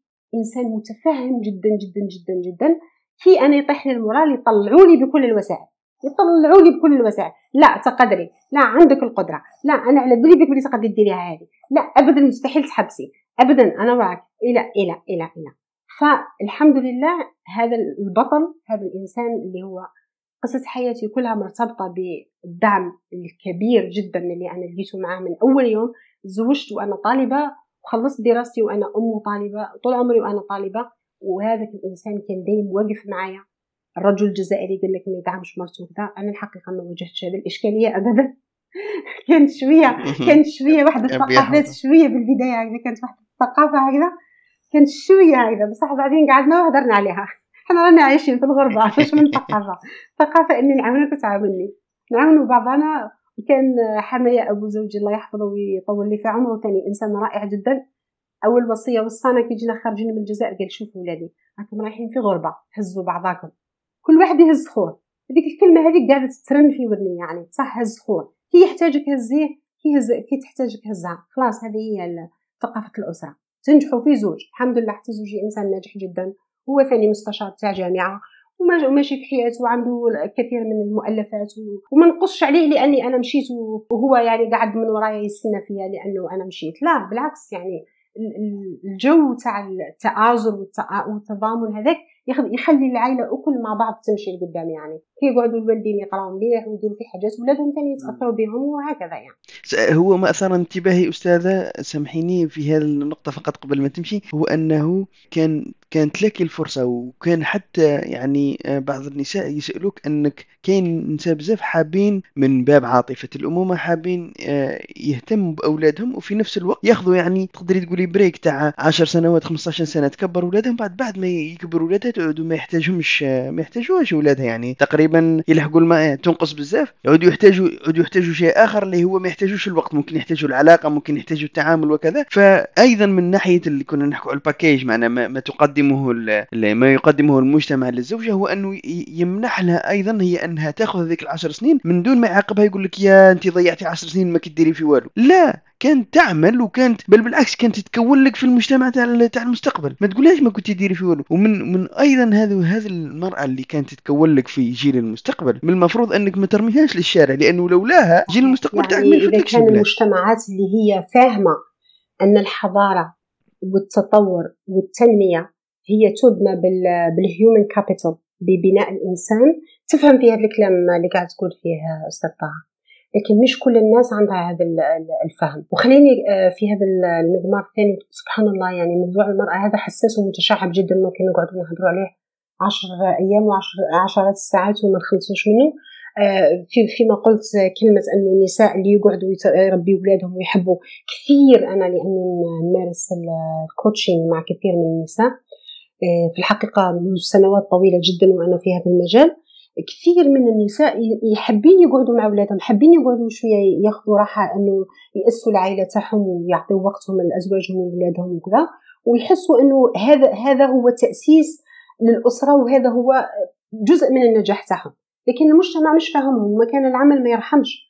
يعني إذا كان هي بالفعل تخرجت مثلا جديدة وراحت تزوجت أنا حضرت في أماكن تخيل أماكن عمل يقولوا للبنت حضرت يعني شخصيا شفت هذا المنظر يقولوا لها إذا أنت راح نعطيك تولي أنت مديرة ولكن لو تتزوجي راكي تخسري هذا المنصب. لو تتزوجي ماشي حتى باش تجيبي ولاد وديري حالك فهذا مش مكتوب. أنا أنا بنعطي لك شفت هنا في فرنسا فرنسيين يطرح سؤال في آه، اختبار الدكتوراه للمترشحات في المقابلة تاع الدكتورة يقول لها هل عندك في آفاقك أنه في خلال الدكتوراه حتجيبي أولاد ولا لا؟ لأنك راح راح تخسرين المشروع. ما ما ما, ما فاتش في مخي الحكاية. حقها. ما فاتتش في مخي. يعني يعني اللي يقول أيضا أنه في أوروبا ما كانش. لا كاين. وبل بالعكس أنه واذا جاوبت بنعم آه، تطرد تطرد. لا تقبل. حتى في job interviews يسقسوها يقول لها يقول لها راكي حامل ولا ولا كي تنوي تجيبي أولاد ولا حتزوجي ولا والو يسقسيهم. وكاين ياسر نساء ساعات تلقى روحها مضطره انها تكذب ولا ما تقولش؟ بزاف منهم ما يقولوش. بزاف ما يقولوش لأنه بالفعل مثل ما تفقد الفرصة تاعها. حتى إيه. في مكان العمل إذا ما عندك مقابلات عمل. أنا لاحظت هذا الشيء آه، لما تقدمت في مقابلة العمل في منظمة العمل الإسلامي وكانوا عاطيني هذا المنصب على كبير وعلى مستوى 57 دولة في الأصفار وفي كل شيء فسألوني هذا السؤال بكل دقة وعاودوا لي ثلاث مرات أربعة. قالوا لي إذا عندك أطفال في البيت إذا عندك طفل اللي يحتاج الرعاية ما تقدريش تخدمي هذه الخدمة معنا ما تقدريش تكوني معنا. أنا طبعا الحمد لله كان ولادي كبروا وأنا بديت دخلت في هذه المعركة الكبرى هذه تاع المنظمات الدولية. بعد ما كبروا ولادي ما حبش ندخلها من قبل انتظرت حتى وصلوا إلى سن اللي ما عنديش مشكلة.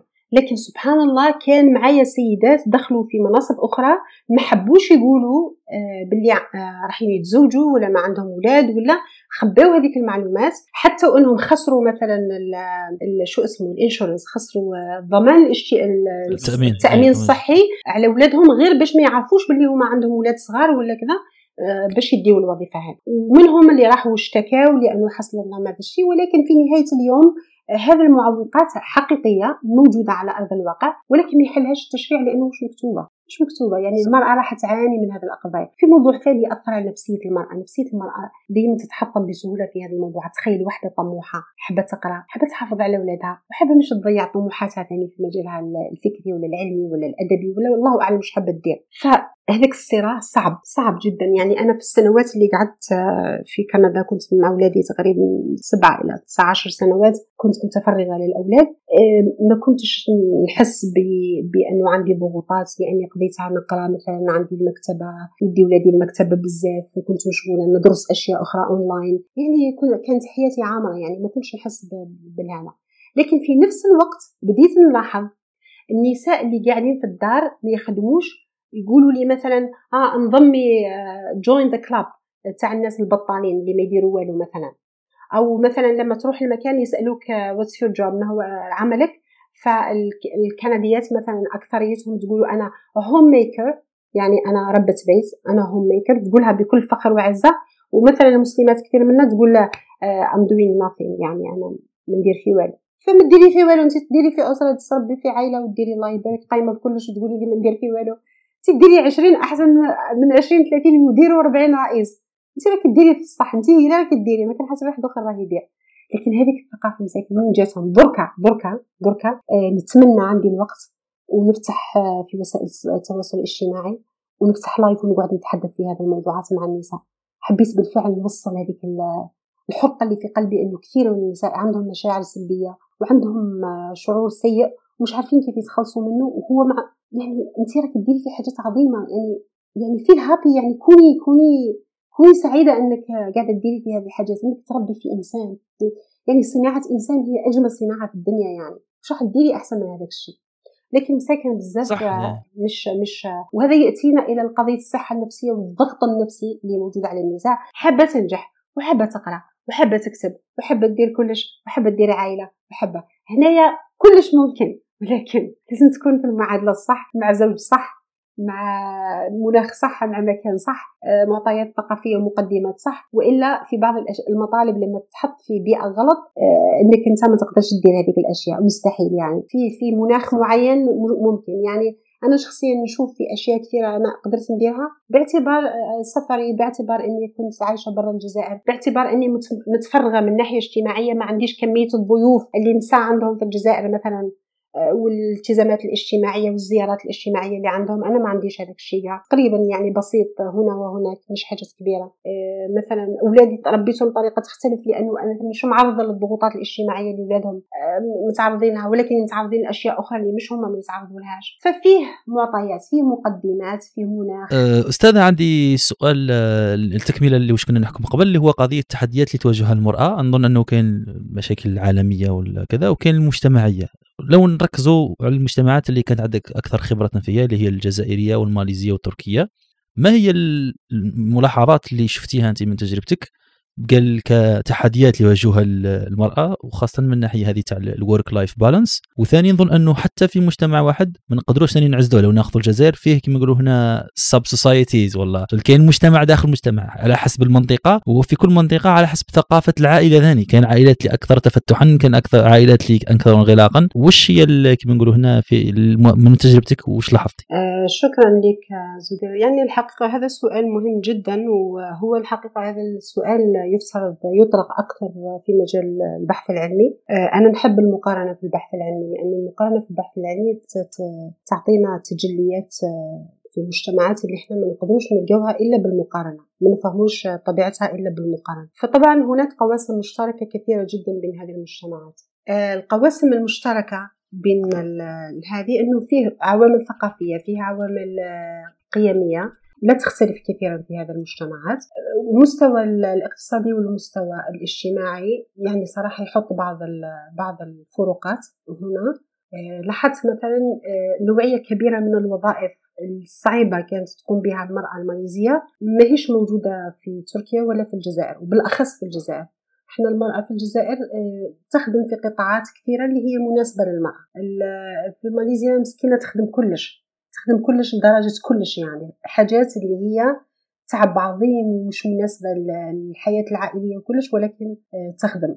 طبعا في نساء غادي يختلفوا معايا يقولوا لي كان حتى مرة ما خدمة ما تقدرش تخدم على مرأة لا. في خدمة فيها ميزانية لما ما تقدر لهاش يعني. خاصة إذا كانت ربة أسرة وأم أولاد في أشياء كثيرة. مثلا نعطيك مثال كانت مرة ماليزيا تخدم في الطول. تعرف هذاك تاع الهاي واي تاع الطريق السريع؟ الثلاثة تاع الصباح الربعة تاع الصباح تمسك تمسك في على الناس الليبيين تاع الناس اللي يفوتوا في الطول يفوتوا في القطار إيه. السريع في الليل. فكانت تتعرض البنات يتعرضوا كثير للتحرش. مثلا شفت الوقت؟ لاحظ الوقت. ولاحظ المكان ولاحظ نوعية الخدمة والساعات تاع العمل. إحنا ما عندناش هذه الإشكالية في الجزائر أبدا ما نعانيوش منها في مجتمعات التركية والماليزية أكثر شيء يعانيوا بزاف من هذه الأشياء والنساء يشتكيوا أنهم يقوموا بأعمال ماهيش مناسبة للأنوثة تاعهم مش مناسبة للعائلة وما يقدروش يوفقوا ما بين العائلة وهذه في يعني الطلاق آه، ظاهرة الطلاق منتشرة كثيرا في هذه المجتمعات بسبب هذه النوعية من الأعمال وبسبب آه، أنه المرأة يعني ضغوطاتها ما تسمح لهاش أنها تلتزم بحياة عائلية. فيتركوا يتركوا العائلة لأسباب تافهة أخرى ولكن السبب الحقيقي هو الضغوطات اللي تتعرض عليها المرأة في مكان العمل. قضية ساعات العمل مثلا إحنا في الجزائر ما عندناش هذه إشكالية كبيرة. يعني معظم النساء تقرر تروح الدار مع ولادها خاص القاية تروح معاهم. لكن هنا مثلا في تركيا ساعات العمل مستمرة حتى الساعة السادسة مساء. تروح المرأة مع المواصلات زحمة كثير تروح لدارها مثلا بعد المغرب العشاء. فممكن ولادها يكونوا رقدوا يعني فهمني. في مجتمعات هذه آه، وربما مطروح شوية الموضوع في المجتمعات الغربية. فهذه نوعية التحديات هي نوعية المجتمع ونوعية القوة العاملة تاع المرأة في ماليزيا وفي في تركيا قوية جدا. ولكن أنا ما ننصحش ابدا أنه إحنا نتبعوا هذا النماذج. ابدا مانيش نشوف فيها باللي نجاح. ابدا مانيش نشوف فيها نجاح. إحنا في الجزائر المرأة عندها شوية يعني وقت وعندها فسحة أنها تهتم بالعائلة أكثر بكثير من المرأة في ماليزيا وفي. يعني هذه وجهة نظري في الموضوع لذلك نرجع للنقطة الأساسية لأنه أنه آه، مش الأرقام مش النسبة مش نسبة النساء العاملات نوعية العمل ظروف العمل أشياء كثيرة أخرى تتعلق بال يعني تساعد المرأة أنها تكون نفسها وتكون الأم اللي هي عندها الصحة النفسية اللازمة للقيام بدورها كأم وكزوجة. وإذا لم يتوفر لها هذا الشيء في في في المجتمع ما تقومش بحتى دور مليح. لا هي مليحة في العمل ولا هي مليحة في, في الأدوار تاعها. أسرة خاصة في هذه المرحلة اللي هي صعبة جدا اللي الأولاد أصبح القبلة الأولى تاعهم هي وسائل التواصل الاجتماعي. وين الأم أصبح دورها بدأ يتراجع أكبر. كثيرا. وبدأت الأمهات يعانيوا من انفلات أسري وما عندهمش تماما تحكم في أولادهم وخاصة يجوا تعبانين من الخدمة وما عندهمش وقت باش يقعدوا مع أولادهم أو يهضروا معاهم. مش الوقت اللي كما إحنا ربينا أولادنا وكان الجيل القادم هذا عنده تحديات كبيرة جدا يعني.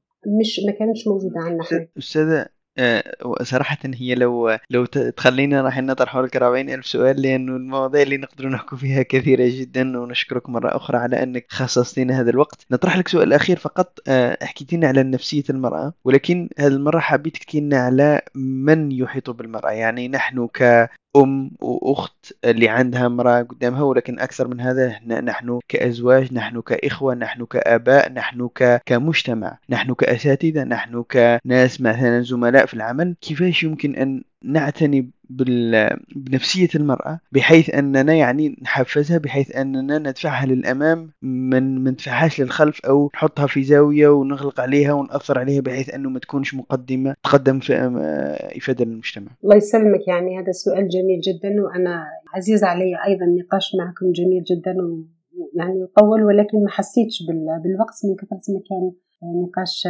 قصرة يعني تاع الصح يعني. قصرنا في كل المواضيع. نفسية المرأة آه، بالفعل متعلقة أيضا بمن حولها. في العامل الذاتي اللي هي المرأة الضعيفة ذاتيا ما كان حتى حاجة تقدر تمكنها وتقويها من الخارج. لازم يكون عندها الدافع الذاتي أنها هي تكون قوية تكون مليحة نفسيتها يكون عندها توازن داخلي. ولكن المؤثرات الخارجية سلبيا وايجابيا كثيرة جدا. خلينا نتكلم على الجانب الإيجابي. أول حاجة خليني نقولها لك كهدية انه برنامجكم هذا اليوم مثلا انه خصص الموضوع للمرأة. وجاب مرأة تعطي رأيها في هذا الموضوع. هذه مساهمة منكم قوية جدا في تعزيز آه، نفسية المرأة وصحتها النفسية. لأنه إحنا الموضوعات اللي تكلمنا عليها وإن شاء الله بإذن الله زيدوا تطرحوا هذه المواضيع على متخصصات أخريات وأنا متأكدة في كثير منهن. آه، تهضروا معهم في هذه المواضيع. أنتم حتساهموا في نشر ثقافة الصحة النفسية للمرأة والأسرة والمجتمع. إنه مجتمعنا في حاجة إلى الصحة النفسية في حاجة إلى التوازن النفسي في حاجة إلى آه، نحثوا في الذات العميقة آه، الطمأنينة والسلام والشعور بالأمان. والمرأة محتاجة ك... ك... كإنسان محتاجة الدعم النفسي. الدعم النفسي يكون من كل من حولها. الدعم الزوج يعني الكثير للزوجة.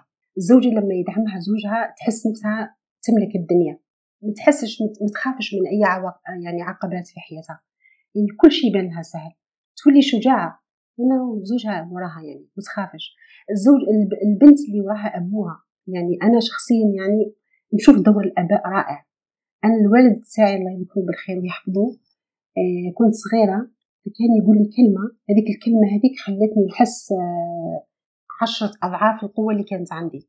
كان يقول لي أنا عندي ثقة فيك انتيا وأنتي عندي تسوي عشر رجال مني وعندي خاوة شباب وكل شيء. كان يقول لي أنتي تسوي عندي عشر رجال أنا ما كنتش نحوس نولي راجل ابدا ولا حبيت نولي قيمتي كيما قيمة رجل لأني فاهمة قيمتي في نفسي أني أنا امراه ولكن حبيت نكون امراه مانيش حابه لكن الكلمة تاعو فهمتها وش معناها؟ فهمت أنه يعني أنا أعني له الكثير. أنا أعني له عشرة أشخاص. أنا أعني له كل شيء. فهذيك التعزيز الصحة النفسية تاع تاع المرأة. آه عندي الوالدة تؤمن بيا آه وأنا صغيرة جدا والإيمان تاعها هذاك خلاني ما نشوفش حتى حاجة مستحيل آه، البنات الآن يعانيوا من والديهم يشكوهم في نفسهم يعني يستهزئوا بالأهداف تاعهم يستهزئوا بالأحلام تاعهم. طريقه كيفاش يحكيوا معاهم تكسرهم نفسيا أصلا. وش هذه الأفكار هذه وش الأحلام هذه وش الموضوع اللي قاعد تهضر فيه؟ وش كاينة حاجات بتكسر بالفعل تكسر. قبل ما تخرج هذيك الورده يقتطفوها يحشوها يقصوها. فهذه إشكالية.